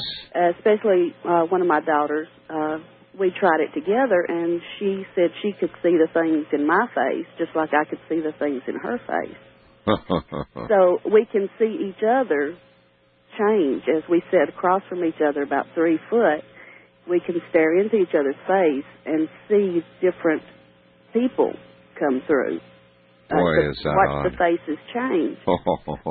So I'm not so sure about the mirror being the key to to going into the infinite reality. Well, I hate to use this analogy because uh, people will jump all over it, but maybe it's like the Ouija board. In other words, the Ouija board is not in it of itself uh, any special magic key Uh huh. to communication with the other side. However, uh, the intent that you place behind what you're doing when you play with Ouija board may be. I think it all has to do with intent. Uh, that pretty much sums up the mirror experiences that I've had. But I, you know, I can go and look in the mirror and see, you know see things coming up, and I have even called forth things into the mirror. and had them come forward. You've called four things into the mirror. Uh, yes, when I needed help Uh huh. with something, Yes. I was assuming uh, at one point that maybe these were guardians of the past and the and the future. So when I had a major problem that I couldn't deal with, I would stand in front of the mirror and present the problem Yes. and say, "Who would like to help me with this?" Boy, isn't that ever so slightly dangerous, though? I mean, who do you know? Uh, I mean, how do you know who you're making a deal with, or you know? Just thought I'd throw that in. Well, that's the true of just about anything today. Even a stranger on the street, who do you know what you're dealing with? Well, a stranger on the street, you, you, well, and, and yeah, you're right. Yeah. It's about the same thing, isn't it? Uh, you, yeah. you get a stranger in the mirror, and you really don't know what you've got on your hands. Right, but you know, I've only did that once, and where I called and someone volunteered and told me their name, and I I told them, you know, to take care of this problem for me, And but not hap- to hurt anyone. Uh, and The problem was taken care of. It disappeared within three days. The the problem was completely dealt with. Okay. well, I wonder if you made a deal. no, because I didn't offer anything in exchange. How do you know? Because I asked for someone to volunteer volunteer, Volunteer, really? to take care of this problem. Okie dokie. Yes. All right, all right. Thank you. Okay. Take care. Just a random thought. The problem, she said, got gotten taken care of without anybody getting hurt. I, you know, I, I could have asked what the problem was, but I somehow I didn't want to know. West of the Rockies, you're on the air. Hello. Yes, Art. Hello. Yeah, I'm a long time listener, first time caller. Yes. Yeah, I have a something kind of a weird uh thing that happened to me about a week ago. It was in the morning. I was laying down in my bedroom. I was covered up with a big quilt, and I was awake because I was watching the morning TV. Matter of fact, I was watching that guy that does the readings in the morning Los Angeles. I'm out of Los Angeles. Yes. Anyway, I felt something grab me on the outside of the blanket and squeeze me, was holding me down from the outside of the blanket, holding me, literally holding me down. And I, I heard my son coming. He's 14, uh, and I, I couldn't yell. I had my eyes open, but when my son seen me, I heard him say, "Dad, Dad, what's wrong with you? What's wrong with you?" And I couldn't speak. And as soon as he touched me, I it, it let go, and I told him, "What did you see me doing?" You know, Did after it, I jumped did up. Did it feel like hands holding you? It felt like a body on top of me, holding me down, and also a great, scared. a great weight, right? Great weight, and I was I was telling him, All right, that comes under the category of an entity attack, sir.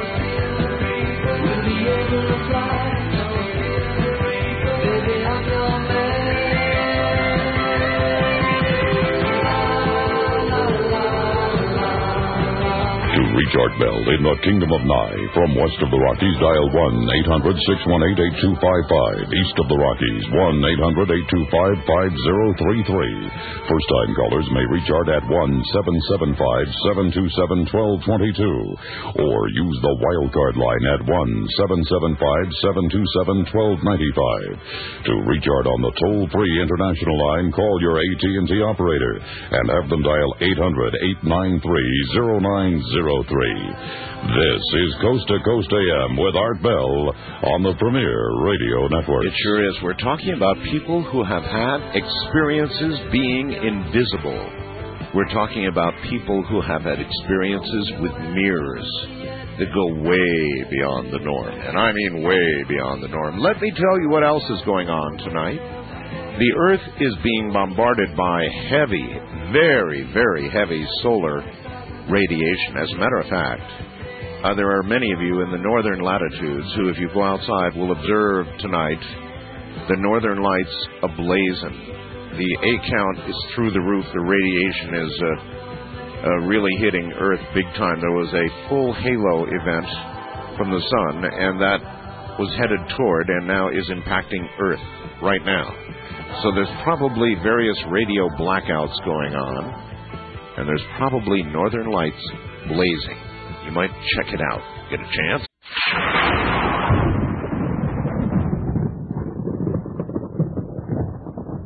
Back into the night we go. That little slice of invisibility. The night gives you that anyway, doesn't it? But we're talking about something far more concrete here. Uh, good morning. You're on the air. Hello. Hello. Hi, how are you doing? Uh, this is Jeremy from St. Louis, listening to you on uh, KTRS. The SO, the monster in the Midwest there. yeah, home of George Noory. Uh, we all love him here, and Yes, you. sir. Uh, anyway, I just had a couple quick stories. Uh, one caller uh, brought this memory back to me. Uh, I guess I was about 13 or 14. I was at home and I went to the bathroom, and it was um, it was probably late afternoon. It I had the light off in the bathroom, so it was it's kind of a, a dark, like a, a dim natural light was coming in. I stopped at the mirror. I was just kind of struck by the look of the light, and I don't know why, but I just stopped and decided to stare at myself in the mirror. I mean, I hadn't heard anything about mirrors before. This was a while back, and uh, and uh, about a minute or two into it, I was I, I was literally just kind of paralyzed, not truly paralyzed, but just really transfixed, and I, I was looking into my eyes, and I just saw, just like that uh, previous gentleman said, uh, just a whole flurry of just face after face after face. It was uh, What faces that you recognized or not? definitely did not recognize them, and but they were there was something very. I would almost say intimate about these faces, not intimate uh, in a way that they just seemed like I would know them, and so obviously everyone would think, well, maybe these were past lives that that you're seeing, and I think that's very possible. It's a good guess. Um, these faces were very. There's something about them that, I mean, it almost looked. There was a kind of an uncivilized look to some of these faces, and it just made me think of like, you know, like some pauper or, or peasant from a thousand years ago, or and it would switch from male to female to like a totally uncivilized runt to some like Asian uh, you know, king or so. I mean, it was just everything totally all across the board. And it, it was like flip, flip, flip, flip, flip. I was staring into my eyes and it was like the face around my eyes was just constantly changing. And I was completely, uh, like I said, transfixed. I, I stopped and when my feet were too tired from standing there. I was, I was pretty blown away by How it. long do you think you were standing there? Probably, uh, I know maybe like 10 minutes, 10 minutes straight of just standing and staring. And not doing anything else but staring. Because I had never seen anything like this before in my life to that time. I mean, these were actual, true, like, hallucinations. I hear you. For also for what it's worth, uh, it was a darkened room, but with some natural light getting. Yeah, it was some natural. It was like a 5 o'clock light coming from outside one window. It was kind of a, a, a dark bluish light. Um, it was really, you know, it, was, it wasn't completely dark. I'd say maybe 50% dark. Would you de- describe the experience as intriguing, desirable, frightening? Um, what? didn't frighten me at all. Uh, definitely intrigued me, and uh, I didn't think there was anything necessarily to be afraid of. I just thought that I had kind of stumbled upon um, one of those random, uh, rare physical uh, moments where it's just like a key and you're just unlocking something maybe you know something like a strange physical thing that you do that you would normally never do or, or not have a reason to do and that somehow unlocked the veil so to speak You sound very rational to me. well thank you You, uh, how old are you? i'm 32 now How long ago did this occur? i'd have to say about 15 years ago or more maybe 17 years ago But you remember it vividly. oh completely I You mean, don't I think you, you don't think you've added drama to it or anything else. I mean, this No, is the way no. it happened. No, no, not at all. It was uh it, it was just uh, it was just an event in my life like any other except that it was very uh odd and it was one that, you know, normal reality does can't explain under, you know, normal circumstances. Holy mackerel. So it was it was pretty uh, it was definitely interesting. I, I had another quick story I had I just had to tell you about that's a little off the subject but definitely in a similar vein. It's happened to my cousin. I'll make it quick. He uh he's a guitar uh player and a songwriter in Nashville. And uh when he he gets ideas, he'll pick up his acoustic guitar and, and play his little miniature uh, cassette recorder and just put it on his leg and strum a melody. Right. And um he was just playing a song that he was coming up with and he does this all the time and and uh he'll he took a moment to put the guitar down before he stopped it so there was a space at the end where it was completely blank. And he listened to himself playing and as he got to the end of the guitar playing, he was about to turn it off and he heard a voice on the recorder and it it was a, a, a very it was it was kind of in the background. It was staticky, but he heard a like very irrational sounding voice say, "Get me out of here! Get me out of here! Get get me out of here!" You know, like completely freaked out, saying, "Get me out of here! Get me out of here!" And it completely freaked my cousin out. Yeah, I'm sure it did. Freaked everybody else out. He put it away for like a month, and then all of a sudden, about a month later, he pulled it out and started listening to it again, and he was really uh completely uh, compelled to keep listening to it. He, he was always listening to it. Finally, uh, his wife got it and re- uh, recorded over it because she said he was just getting uh, obsessive, totally obsessed with it. Because I mean, to him, this was like some kind of real proof, you know, of of you know non-physical reality to him, and he never really gave it a passing thought before. Yeah, I know. and then all of a sudden, it's a personality speaking out to when him. it happens to you, it's a whole new world. All right, sir. Thank you very, very much. I appreciate the story as well. You know, he may have heard uh, an EVP. We've talked a lot on this program about electronic voice phenomena, and I am convinced it is real. I'm not convinced that I know what it is. I'm convinced it's real, but I, I sure don't know what it is. And I can see how somebody would get compelled uh, to have a su- sudden understanding that there is another reality, there's another place, and there are consciousnesses uh, occupying this place. That that could get you uh, pretty involved pretty quickly, even obsessive. First time caller line, you're on the air. Hello. Hello. Yes, hello. Hi, this is Jenny. Hello, Jenny. I'm calling from Chicago. Boy, whole string of Chicago. us tonight. Oh, no kidding. I think it was the electrical storm we had tonight. May, may, oh, you had a, pretty good. Uh, I heard there was quite a bit of action going on in the Midwest. Yeah, it was really beautiful actually. Lit up the whole sky. Uh huh. Um, but I'm calling about the invisible guy at the presidential inauguration. Oh yes. I work at a film archive. Oh, you and- do. Yeah. And I was going to volunteer to watch it. Can you get hold of that footage? Oh, sure. You have the footage. Sure we do.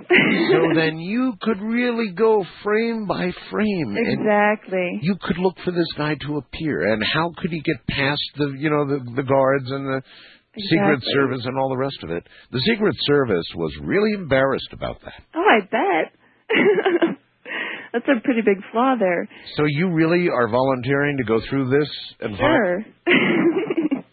you said it was at like the I never heard about it, so it was at the Clinton inauguration and the Bush inauguration. You know, I, yes, they did. Um, they did a whole big deal on this. As a matter of fact, they had this man on Crossfire and programs like Crossfire, Wow. uh, and he did claim that he could become invisible, and that's how he did it. So, yeah, take take a shot for us, would you? Sure. You don't happen to know like what part of it it would be in because it's like three or four hours long.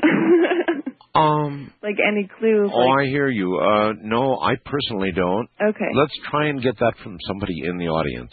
Okay. Where that was in the ceremony, so you could look. that sounds good. Okay, So you got I it. call you back or give you an email or? I, uh, look, my email address is artbell at mindspring.com Okay. or AOL.com, either one. All right. Great. Okay, thanks. Bye bye. Take care. Ooh, somebody willing to actually go frame by frame. All right, then we're going to need a little bit of help. Is there anybody out there who knows offhand in the stock footage which she can get hold of of the inaugural, where and about when in in all of that that occurred. And I suppose for her in her investigation, it would be perhaps worthwhile if you can go to or get an archive of, say, Crossfire that did a program on that and had the man. Then you'd have his face, which you would need for a reference, right? Hmm. Invisibility. Uh, wildcard line, you're on the air. Hello. Hi, hi, Art. Hi. Um, I'm talking about invisibility.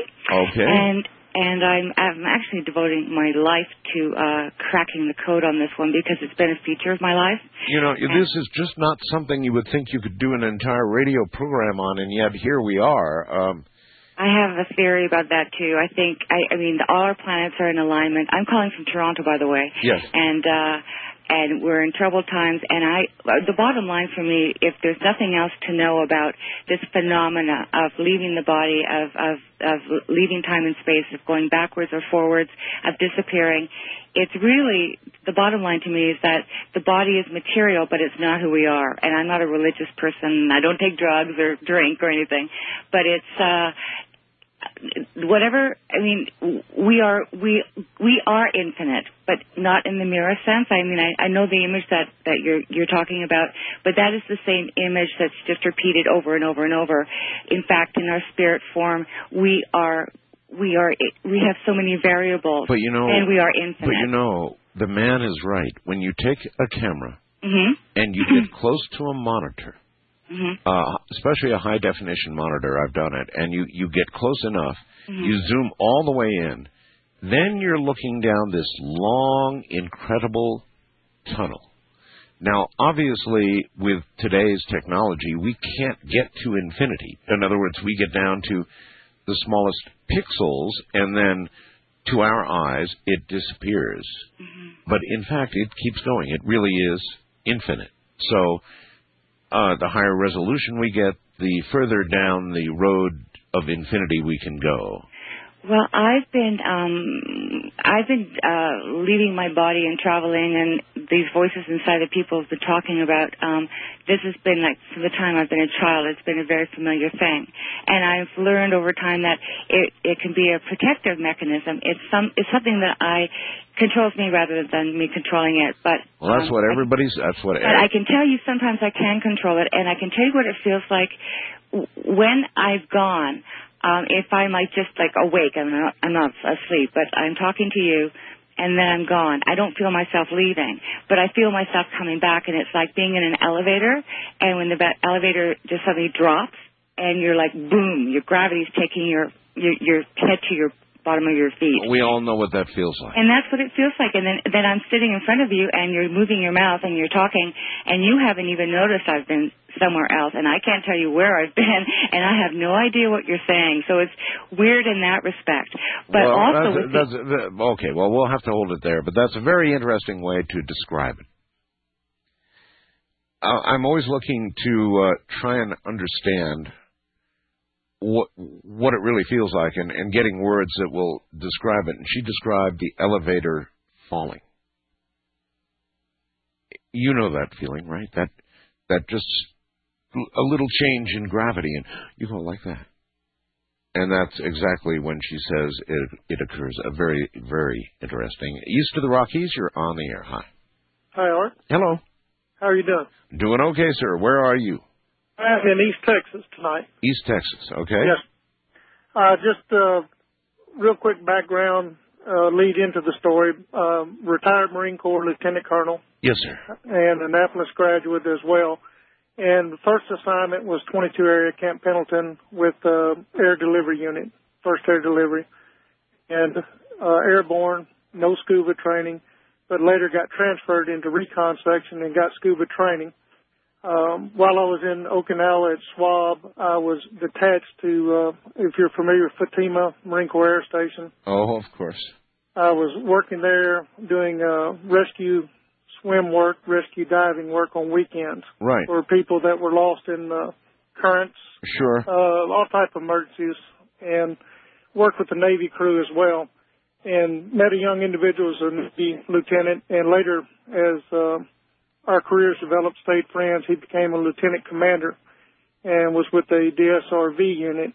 Well, we had nothing but water around. I mean, the Pacific on one side and the East China Sea on the other, so it was all Had water. Plenty of water, warm water, cold water. You got it. You got it all right there where it merges.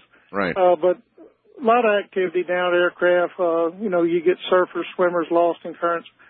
But uh, the background I was trying to get to is is the friendship I made uh, later came back that I was assigned or requested to join this DSRV unit and did, and was reassigned to Virginia.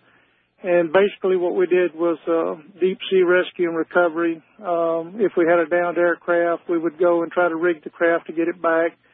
Uh, anything, any anomaly that we wanted to look at, uh, basically we were sent. There were several teams that did the same thing we did. How how deep did you go? Uh, we could go two miles, excess miles. Uh, you're pretty much pushing it. This particular incident I wanted to tell you about, we're Over, about mile. so you're, you're saying you could go over ten thousand feet? yes. Wow. All right. And- anyway, go ahead. Well, so the, the particular incident we were involved in, we were just under a mile and a half of water, North Atlantic. What had happened, they had picked up a, there's a survey vehicle working the North Atlantic that had picked up some radioactive signal. And what they did was send a vessel around with a side scan, uh, picked up that there was a vessel on the bottom. They thought first possibly a submarine that had some kind of problem there, not ours, obviously Yes, sir. we would have been in communication. Uh, the vessel came back. It was much too small, um, any sub that, that they were familiar with. And at that time, we came on site. But you were Uh, getting some kind of nuclear signature from it. Radi- right, there's residual radiation from it. Uh huh. And the concern was, uh, was it a weapon, uh, some type of concealed weapon source, or was it actually a power source? Right. and we were brought out uh, from Virginia, steamed out, and not to give you specific minutes, seconds, location, just approximately 250 miles out of Aberdeen, Scotland, is where we were. And you can draw a circle and narrow it down pretty quick. Uh, At that depth, you can you can limit the waters. Yes, sir. But uh, upon diving, we went down, uh, like I say, just under a mile and a half, and we contacted uh, the vessel, which we immediately recognized not as a, a submarine, but more of an aircraft. Um, of communications back to the top, we were told to go observe, photograph, determine what we have. We thought at that point we had possibly a Russian or Korean aircraft with some type of contained weapon source. So as we went in, Yeah, that would be logical. we went in and um, this particular vessel was partially in the mud, submerged or buried under some mud, had been there for some period of time. And how much were you? What were you seeing of it? What shape? What we saw was the, uh, I would say the the rear two thirds. It was it was a triangular shape. It was wedged more Triangular. triangle shape. Um, and best way I could describe it, it would be nosed in with about two thirds exposed to the back. Yes, sir. And as you come out the triangular shape at the back, it was rounded uh, as it as it came to the corner. What would be the corner of the triangle? They were rounded on both sides and Oh, had flat my. across. Oh, really? And this uh, The, obviously not a conventional aircraft. Well, one one comment was made in the DSRV to the lieutenant commander, who's also a good friend. Was my comment was I don't believe it's Russian, and his comment was if it is, it's not Russia right now. You know, joking. And uh, what you know, the best way I can describe it, it was a charcoal gray in color. Um, it had some markings on the side. Sir, and, you know, uh, sir, listen, I'm coming to a break uh, at the top of the hour. Can you uh, manage to hold on? I can if you'd like. Yes, Uh, I would like, yes. Uh, stay right there, all right? I will. Okay. Recovered from a mile and a half below the ocean surface. Would I like to hold on? Yes, I think I would. There's something happening here. What it is ain't exactly clear. There's a man with a gun over there, telling me I got to beware. I think it's time we stop, children, watch that sound. Everybody look what's going down.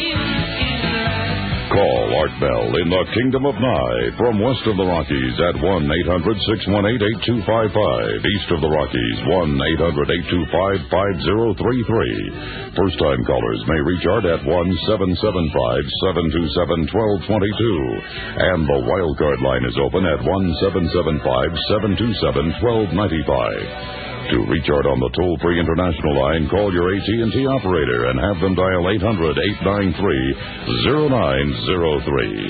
This is Coast to Coast AM with Art Bell from the Kingdom of Nye. It certainly is. Good morning, everybody. This is Art Bell. Let's go directly back to our caller and uh, hold our break. Caller, uh, you say you were about a mile and a half down, right?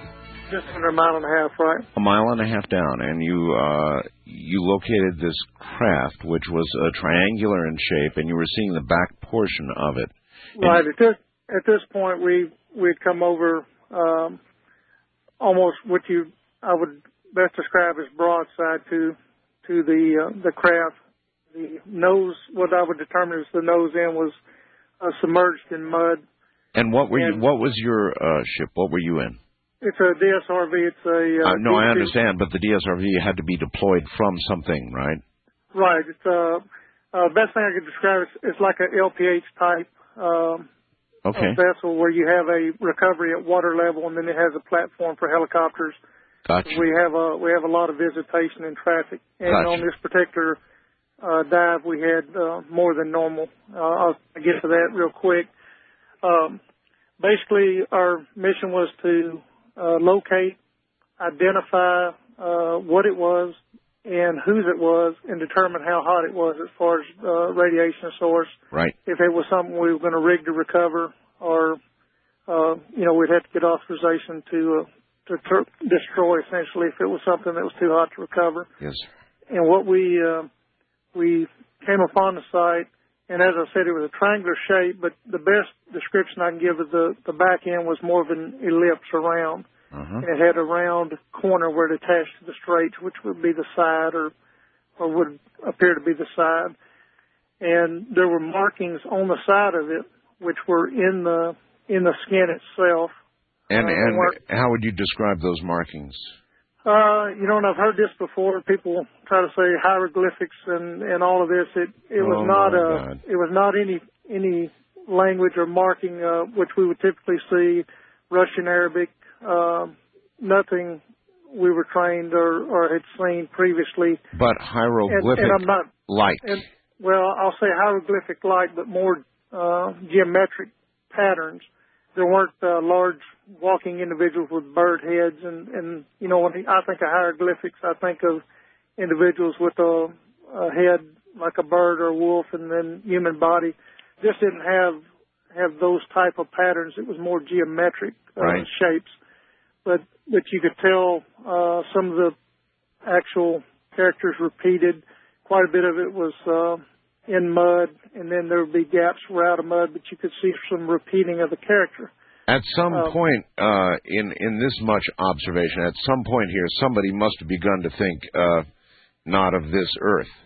Well, not not thinking out loud. You know, our our training is such that you know, we're going to go through the entire process, and we've got a computer that carries every schematic of everybody's aircraft, everybody's waterborne vessel Right. uh, on the on the planet. Essentially, we Right. can we can put the shapes in, we can match it. Uh, we didn't get a match. Um, uh, to put it as simple as I can, there, there wasn't a match for the uh, the marking or the pattern or the shape. So at this point, we contacted the, the surface vehicle. Um, we were ordered to return to the surface with the existing still photography and video we had, uh, several million candle powers of light. You understand the, the darkness at this depth. Well, we returned uh, to the surface, and essentially they they download the pictures, the video. Um, they went through the process, and we were held up for an additional 12 hours about a marine archaeologist. And we took the marine archaeologist down on the on the second dive, and again, a lot of drawings made. He was making some sketches, uh, had some information within his own computer. If that I'm, was uh, sir, let me interrupt you and ask you what was your uh, what was your job description in all of this? What were you doing? my my job description was to operate uh, various equipment, mainly computer equipment that stored the information. I was I was trained mainly for the recognition side, and then on the rigging, I did operation of the uh, mechanical side, mechanical arms, and devices that would uh, be manual rigging for uh, inflation recovery, that type. Okay, Um, so uh, you, were- you were you were part of the crew and you were part of the analysis. part of the crew more than the analysis. Um, we had we had individuals Okay, you uh, excuse me. You didn't actually personally go down, or did you? yes, I was I was in the You were in the in. DSRV. You were actually in the DSRV. yes, and in the the normal function or my role on that crew is to operate the uh, there's some mechanical arms that we will operate for rigging. Right. Um, and at this time, I was a I was a captain in the Marine Corps. This is ten years prior to when I retired. So About what about year? halfway in my career. This is ninety one. 91. Early, early summer of nineteen ninety one. All right. And uh, Well, I mean, at, at some point, I mean, my God, you see something that looks not of this earth, with with uh, no identify with the marks that uh, uh, are, uh, as you probably well know, the kind of thing that uh, we believe we saw at Roswell. So somebody has to be thinking, hey, maybe alien crashed vehicle of some kind or not of this earth. I mean, that would be, that that conversation was going on in the vehicle, yes, it, yeah, I thought. and not not relayed uh, via radio to the surface for for a number of reasons. But uh, you know, we don't want to uh, be immediately brought to the surface for psych evaluation. Uh, intercept of the communication was another concern. Uh, you know, just on conversation within the vehicle. right. So the main uh, the main purpose, at least the first trip, was to get get video of what we had still because we couldn't- we couldn't give them a direct match from anything we had in in the computer system. There was not a direct match, at, at least of that part of the vessel. Once again, I'm going to ask you to hold on, all right? Sure. Uh, stand by for just a moment. Uh, this one I can't let go of. We'll be uh, right back.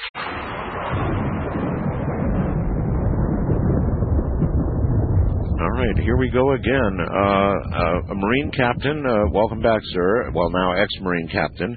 Well, ex, actually, ex lieutenant colonel. I did a little better the last ten years, but uh, all right, Colonel. still, ex at the time, it was it was captain at the time. At the time. All right, so Captain, uh, where did this go from there? I mean, now you've got this thing ID'd. Uh, were you suddenly out of the picture, or Well, we're well, we're in the picture up up to the point where we're rigging and recovering. Um, as I said, we took down a, a marine archaeologist, um, and one thing that was very interesting that this individual we we actually monitored currents, did some things, uh, temperatures and such at the at the site.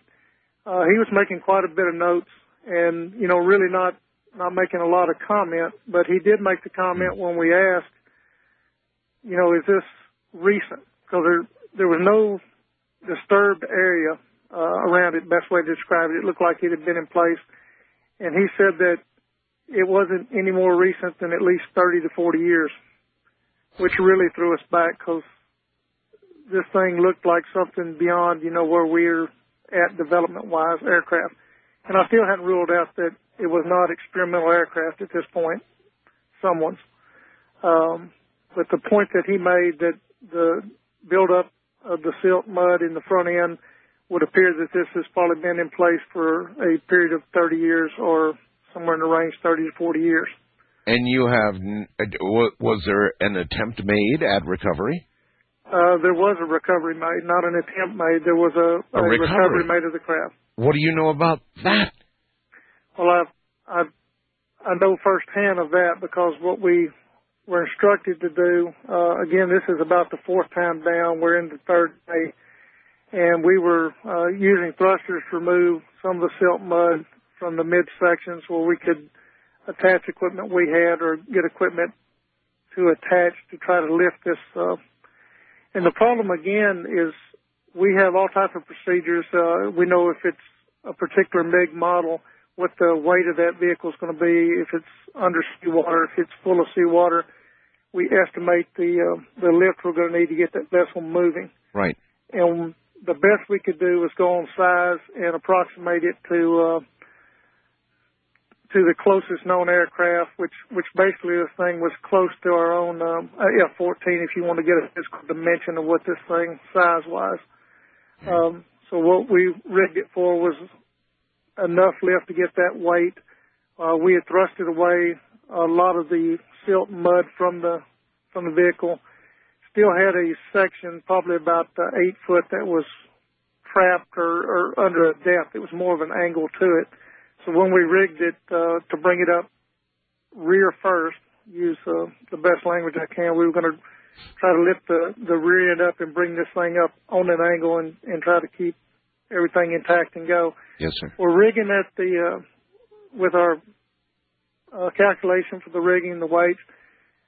Brought it up, and it went probably about two and a half to three times the ascent as what we anticipated, which immediately gave us a feel that we're dealing with something extremely light. Uh, That you had mis- miscalculated the uh, the probable weight.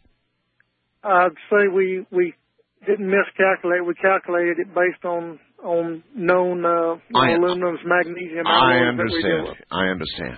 and and got a little uh, more sense than what we anticipated. Uh, the vehicle was recovered, um, and within four hours, everyone was off the site. I mean, everyone was steamed out of the site uh, from the point of recovery.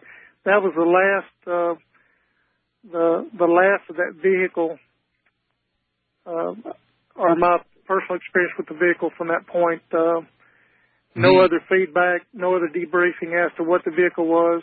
Uh, we had What about any warnings about uh, talking about what you had just done? nothing at all.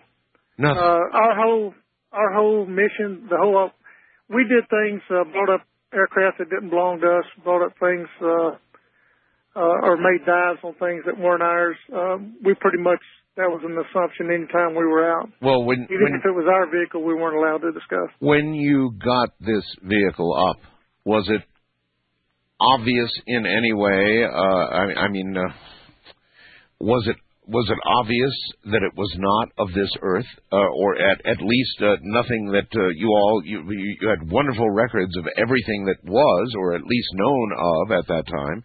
Right. There, there would be nothing cataloged uh, as of 91 that uh, I would say as of 91, and still as of 2001, being familiar with uh, current aircraft that that it is uh, even vaguely familiar with.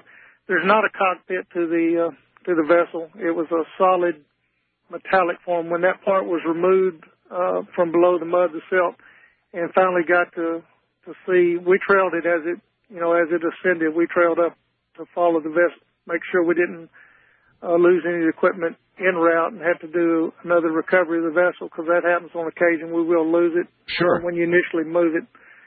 But this, uh, it had no type of cockpit or no type of window. Uh, it, it was just a skin. It was all all metallic, and the markings went uh, from the midsection of the craft completely around uh, 360. Uh, it wasn't a circular pattern, but if you say the the perimeter, Was it would a better description. was it aerodynamic in the sense that We understand. It, it was aerodynamic in the sense that it was uh, it was triangular and it was uh, if it if the nose was flat, it did have a aerodynamic shape. It not only went up, uh, I would describe as a porpoise head. If you go from the snout of the porpoise, it had the same pattern on the bottom. It was uh, almost a perfect symmetric piece of metal with uh, marking around the edge, and it was uh, just a triangular shape, but no glass, uh, nothing that would appear to be a hatch or a uh, uh, cockpit of any type. Wow. That's that again. It's just uh, it, Did you uh, confirm its size when it uh, came up as being roughly the size of, say, an F-14? right. It, it, was- it was a little bit uh, actually a little bit longer. Uh, Longer. than the, aircraft will be probably eight, uh, six to eight feet. I would say in excess of uh, of what you would anticipate uh, for F-14. Well, Colonel, a was one that we straight. Colonel, a straight out question is: Do you believe that you recovered an alien craft? I've I've never, uh, you know, I've had conversations with the individual, my friend that uh, actually was there. We're still in contact uh, quite often. I I can't definitively say that it was. I can only say that it it was a an object that didn't belong there, and certainly would not have belonged there 30 or 40 years uh, prior to when we were on site, and no visible means of uh, you know, if you, if you anticipate it was an aircraft and I saw a cockpit, I would say it was definitely somebody's here that was in development. But uh, but te- you, uh, technology would not allow you to fly such a craft 30, 40 years ago without some type of visual. Do you ever, did you ever, and I don't suppose you did, get feedback on any of the missions like that one? Um, th- no, th- basically, uh, once the recovery's over, we we were not involved uh, in not only this this vehicle, any vehicle, and some were quite obvious. Uh, we we recovered some Korean aircraft. We've never heard back. Uh, Well, you know, you- once they're recovered, they're taken for analysis. We're not no longer involved in Gotcha. the process. Yeah, you did your job. All right. We But have one you job, Say you, you, you, you, you say you're still in communication with uh, some of the people who were uh, on the same uh, job with you. Right. Uh, the one lieutenant commander and I are still very much in communication. With And, and, and and what does he think? What are his what conclusions? I mean, what is when you're sitting around having a beer or something and you're talking? What does he think you brought up? He believes that it it was something uh, extraterrestrial. He very much firmly believes uh, that it was. And there was one there was one other individual on the original dive. It was a weapons officer. Uh, he immediately was of that belief. He's the one that kind of started that conversation with them. Can and I you never can you put me in touch with either one of those people? I can put you uh, in touch with the pilot of, the, of our craft, the lieutenant commander that actually Do you believe? Do, the DSRV. do you believe he would talk about it? Oh, I think he would love to.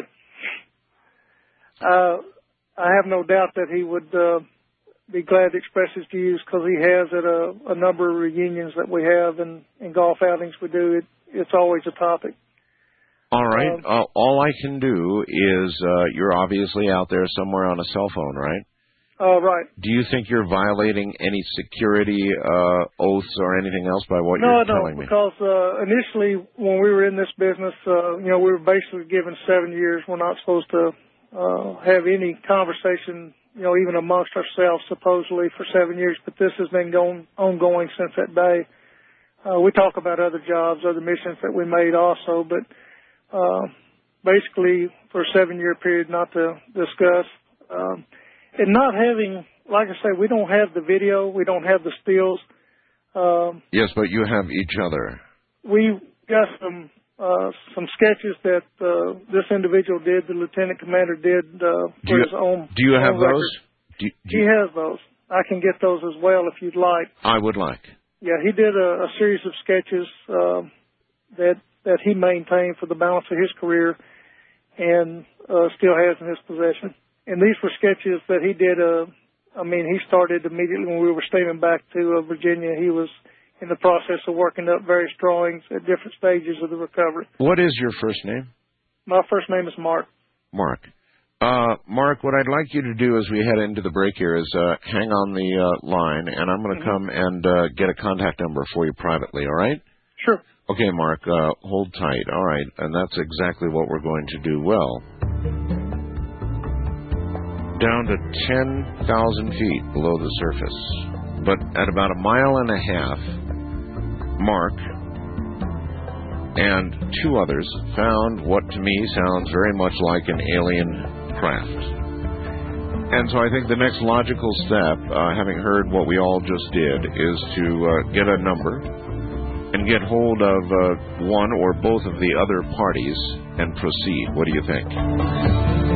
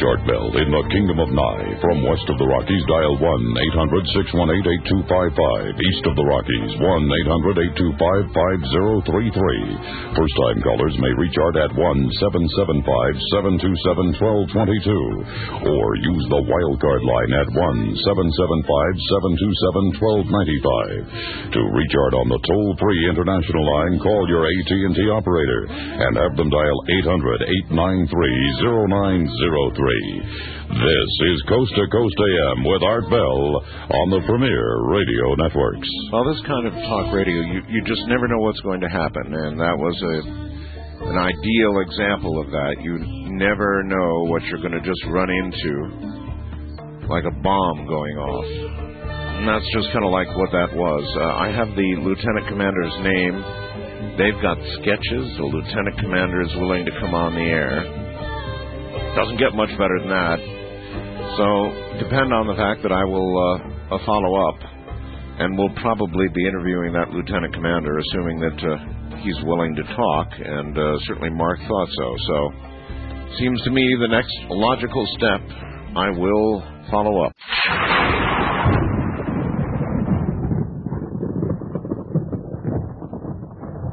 Once again, back into the wild night. and I mean wild. East of the Rockies, you're on the air. Hello. Hi, Art. Hi. How are you tonight? I'm well. I'm okay. Fascinated. Oh, good. I've got uh, well, one quick little note I have is, is uh, on your um, invisibility thing. Perhaps what you're doing with the cop was opposite invisibility, where you actually drew attention to yourself instead of making yourself invisible. Yeah, but I I thought, and and most times you wouldn't you think it would be all right to just you know just inch past the cop. Yeah, Yeah, he's I doing mean, the come on, limit. I mean, but, but I mean, you're literally just crawling past him. But and so he's just watching this. Dum dum dum dum. Finally, you get past him, and he flips on the lights, and oh man. Yeah, I- oh boy, you know. But I do have a quick invisibility story for you. Oh. Yeah, about uh, well, I guess it's about ten years ago. Uh, my neighbor girl, uh, I'm married. My neighbor girl used to come over. We always went swimming at night, you know, late at night. And she had a really possessive boyfriend that used to, you know, he would like stalk her almost. And on this one particular evening, uh, it was a full moon out, and uh, we were in the pool, you know, swimming around, no lights on other than the, the moonlight. Yeah. And we see him sneak into her backyard. Oh, great. He's right next to her. Yeah. And uh so she ducks behind the pool and uh, I'm standing up facing the guy. He's probably oh maybe at that point maybe 20 feet away. Uh huh. So I walk. I figure, um, you know, where where he sees me, you know. So I walk up within four feet of the guy, and and I say hello to him. You know, I'll just say his name is Bob. I said hi, Bob, and he looks right through me, like I'm, and he looks around, and he and he and nothing. He doesn't see me. This may have been angelic intervention. Yeah, it might have been. it might have been. But he Or- really, he really couldn't see you. No, not absolutely not. And we joke about it even to this day. And we're still amazed at the fact that you know he never spotted myself or her. You know, it was like he looked right through us, and and we weren't even there. That's really weird, and and you knew, you knew he was looking for the two of you. Well, he or was for looking her. for her mainly. For her, yeah. and he was like peeping in their back window and stuff. And he had gotten down off of there, and we were like, I, honest to gosh, we were like four feet away from each other, eye to eye, and uh nothing. It may it may have had to do with intent. Uh, maybe Your- so. Maybe he was so your- focused. Your intent. Oh, either that or he was so focused on on on you know on that he- her that he couldn't see you. Well, uh, yeah, but boy, how can you miss somebody four feet away? You know, call you by name and look eye to eye. it's know. a good story. So, you know, another thing with the cops too is the fact that uh, I seem to that lady brings up a good point about that. That uh, I've, you know, Oh, you too? Yeah, yeah. I can't tell you how many times I've been zooming down the highway 70, 80 miles an hour past a cop before I realize it, and look in my rearview mirror and they never move. You know, now either they're sleeping, didn't notice, weren't clocking. Maybe I'm just lucky. I don't well, know. some of the above are possible, but Possibly. On, a, yeah, on a regular basis. And then the other interesting thing you'll recall she said was, if uh. she didn't notice it, in other words, if it escaped her attention, if she didn't have the opportunity to concentrate or create this condition, then she has been caught.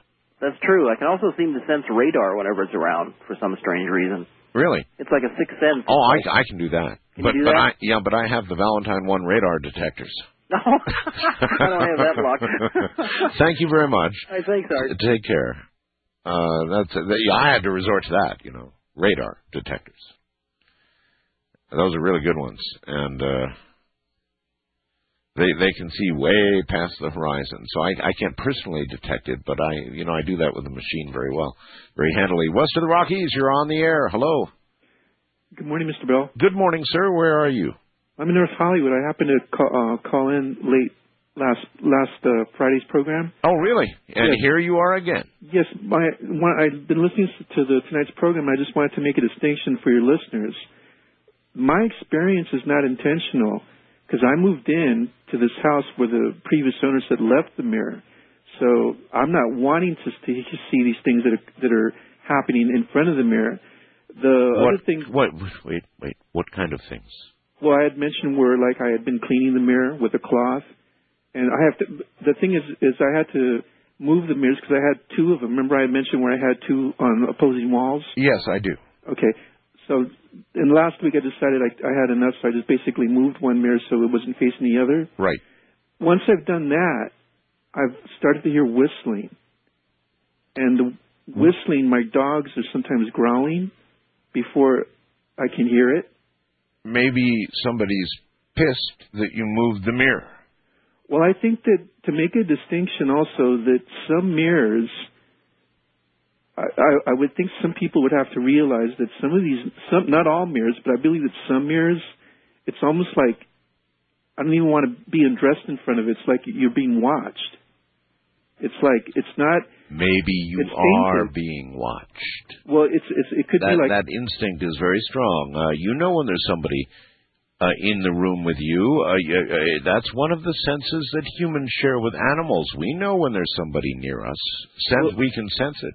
Right. The other thing I wanted to mention was that I think that the same thing can occur with with reflections in a pond or in a lake because I've also had experience when I was a kid when I was in front of a lake and saw two figures behind me, but I couldn't see them because it was like in the in the in the nighttime shadows. Well, of course you're correct. Uh, there have been stories, haven't there, of um, of reflections in the water.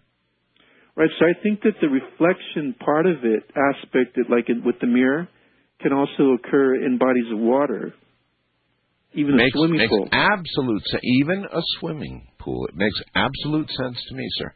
Yeah, so the answer is the reflectivity, the uh, or you could call it feedback. It's feedback, right?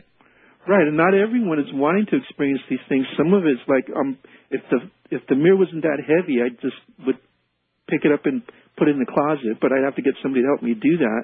It's just a very heavy old mirror. But it, now at the point I'm I'm ready to do that, it's just put it in storage and cover it because the whistling that I'm hearing is evidently emanating from the mirror, and it's like at the odd hours of beyond 12 midnight.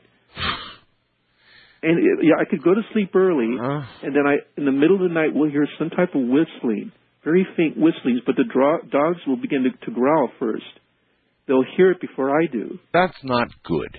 No, it, it is. Dogs growling, you know, dogs know something evil this way comes, and they don't growl for no reason. And I hear the whistling, but it's like it, If I were you, I'd be sending, sending the mirror to Cincinnati.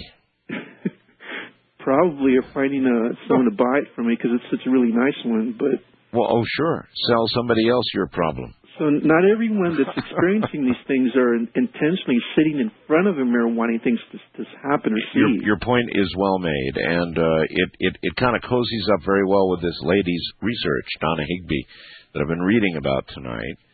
Uh, I'm going to obviously try and pursue her as a guest, but she's doing deep research in these areas, and in almost every case she has cited and documented, it's all been involuntary. Right. So your story sounds right. Telling you, Cincinnati. When are you going to have uh, Evelyn Paglini again? Oh, I'll have her soon. I Evelyn always comes back. I I look forward to hearing from All you. right, again. sir. Take care. Uh, first time caller line, you're on the air. Mr. Bell. Yes, that would be me.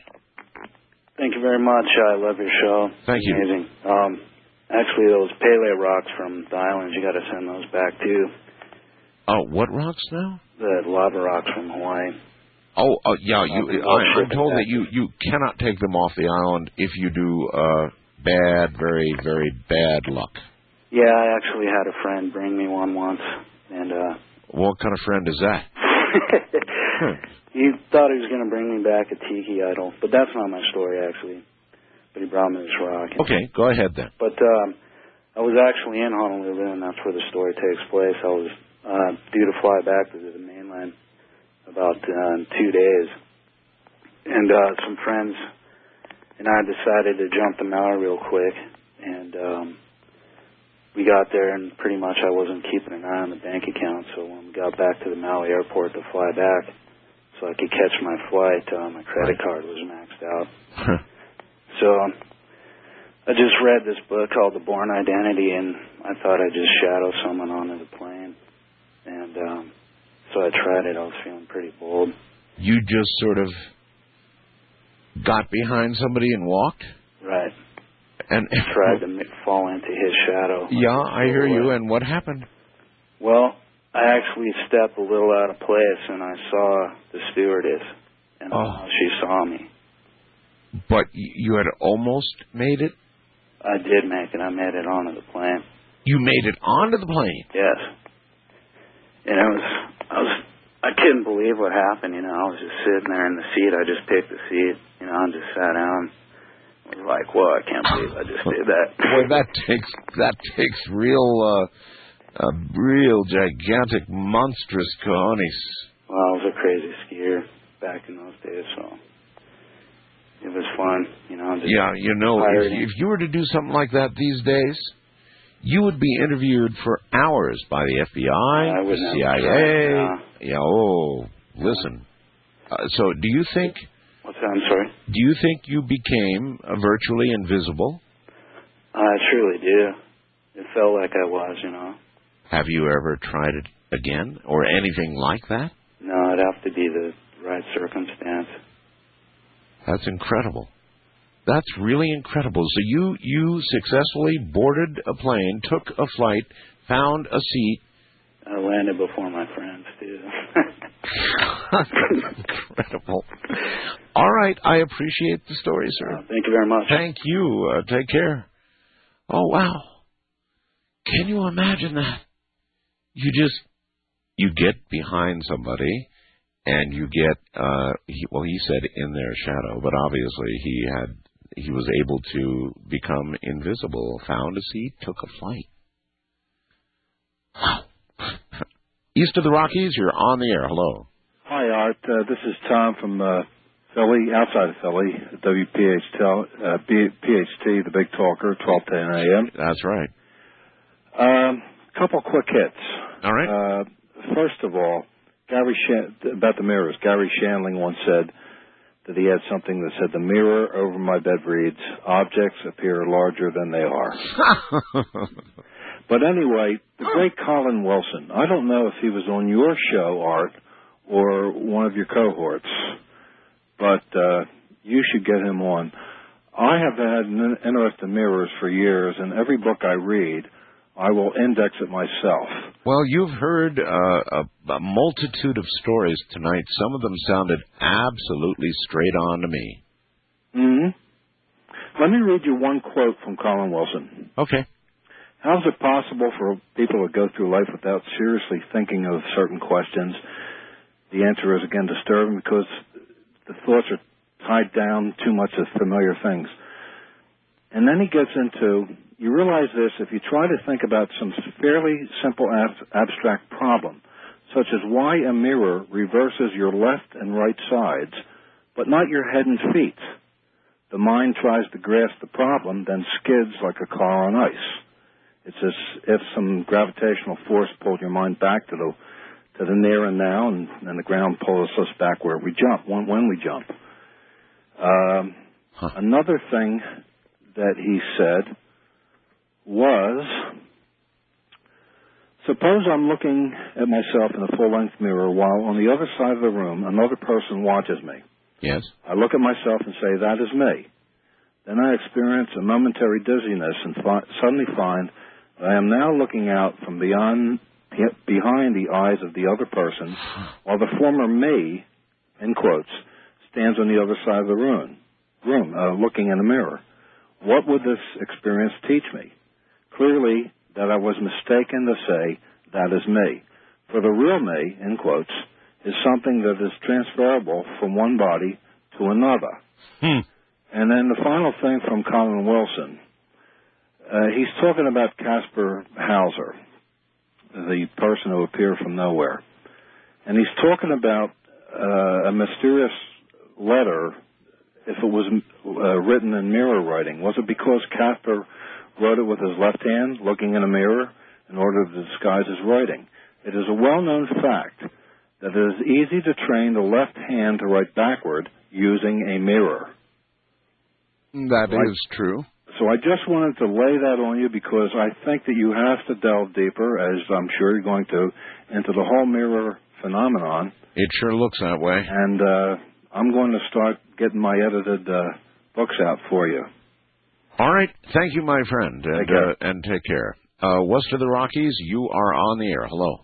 Hi, is it me, Art? It is well, only you know that for certain, but it sounds like you. Yes. Hi, Art. Hi. Um, I've called to give you a mirror story. Okay, fire away. Uh, well, about 18 years ago, I had a dream, and I had a dream where there was a woman in the in the dream, and I felt very connected to her. And I reached out and I touched her. Now, I'm not going to go into the dream because that's not really the story, but about two months ago, I was doing stuff in the bathroom, and I looked in the mirror, and all of a sudden, I recognized the woman From the dream. from the dream, but the, the woman was actually me from 18 years ago. I mean, well, now I now I look like that woman.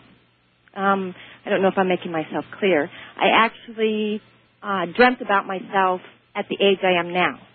What, So and and what? Wait. Uh, at what age did you have the dream? I was about 26, I think, at the time, And I, you are now, I'm f- almost 40. and you're almost forty. So, Yeah, so what's at fight? twenty, at twenty six, you saw yourself In a uh, dream, in a dream as forty, as 40. and then and then later in the mirror. Right, I saw myself. I, well, I looked and I recognized the woman from the dream, and it was me. And so the strange thing was, is I reached out to touch the mirror. I was so fascinated Yes. by by this realization, and when I touched the mirror, I actually saw the younger me. that is so freaky. So the so the vision that I saw, or the reflection in the mirror at the time that I touched it two months ago was the young me. God, I, well, I've got to ask. I mean, how did you take all this? I mean, just in stride, or did the hairs on the back of your neck? Oh, it was, it was actually very big. I began to cry, and I actually had a, a memory that I couldn't remember in the dream. The dream was very impactful when I had it, and it, it had a lot of meaning for me. But there was bits of it I couldn't remember, and there was a piece that came back. Did you, at the time of the, the dream, understand, uh, or only when you saw it in the mirror? Only when I saw it in the mirror. I didn't know it was me at the time. Huh. I knew I had a strong connection to her. You know, the woman in the dream was um well, that go that gets very personal. It's she was very she was very bound and I do feel kind of bound in my life, stuck in my life right now. And so I saw myself in the place that I am on a emotional feeling level. Boy, I hate to say it, but that's really creepy. I, well, you know, it might be really creepy, but at the same time, it was very impactful. It was very impactful two months ago. Me coming to this realization that I did see myself as being where I am today, which was very interesting. Do you would you want to see another vision of yourself, uh, say an equal distant time from now, Um, or would you be afraid of that? I don't think I would be afraid of that. I mean, I wasn't afraid of it at the time, though. Like I said, Art, at that time, I had no idea it was me. I felt connected to me. You also have to understand, at the time, I was blonde, and when I, I grew up until the age of about 26, I had long blonde hair, and then I cut off all my hair, and it Why do women do that? I don't know why we do that, but I did, and it's grown back dark. So the woman in the dream was dark headed, and Holy so I didn't have any co- connection to that. But you know, so not until just a couple of months ago did I go, wow, that that was me. So you you you actually went from a uh, a true blonde. True blonde. You know, I was platinum. I was platinum, and then I yeah, I'm dark. Well, you know, it's not really really brown, but it's it's pretty brown now. Yeah. It, matter of fact, I still have this relationship to myself that I'm a blonde, but I'm not. I'm not blonde anymore. There's still some blondness inside of you. Once a blonde, always a blonde. Somewhere well, thanks down for there. letting me share, Art. Well, listen, thanks for sharing. Bye. Later. That's uh, the boy. Oh boy, what a program, huh? This one I'll remember for a while. Will I follow up uh, with Mark? You bet. Listen, that's it. What a week uh, from the high desert, and, and next week ought to be very good. And then the week after that, by the way, for those who have been asking, yes, Nancy Sinatra will be on the show. We'll have her on for an hour regarding all the music of hers that I play and some new music that she's got as well. She'll be on. That'll be a week from Monday. Next week, a great week coming up from the high desert. I'm Art Bell. Night night.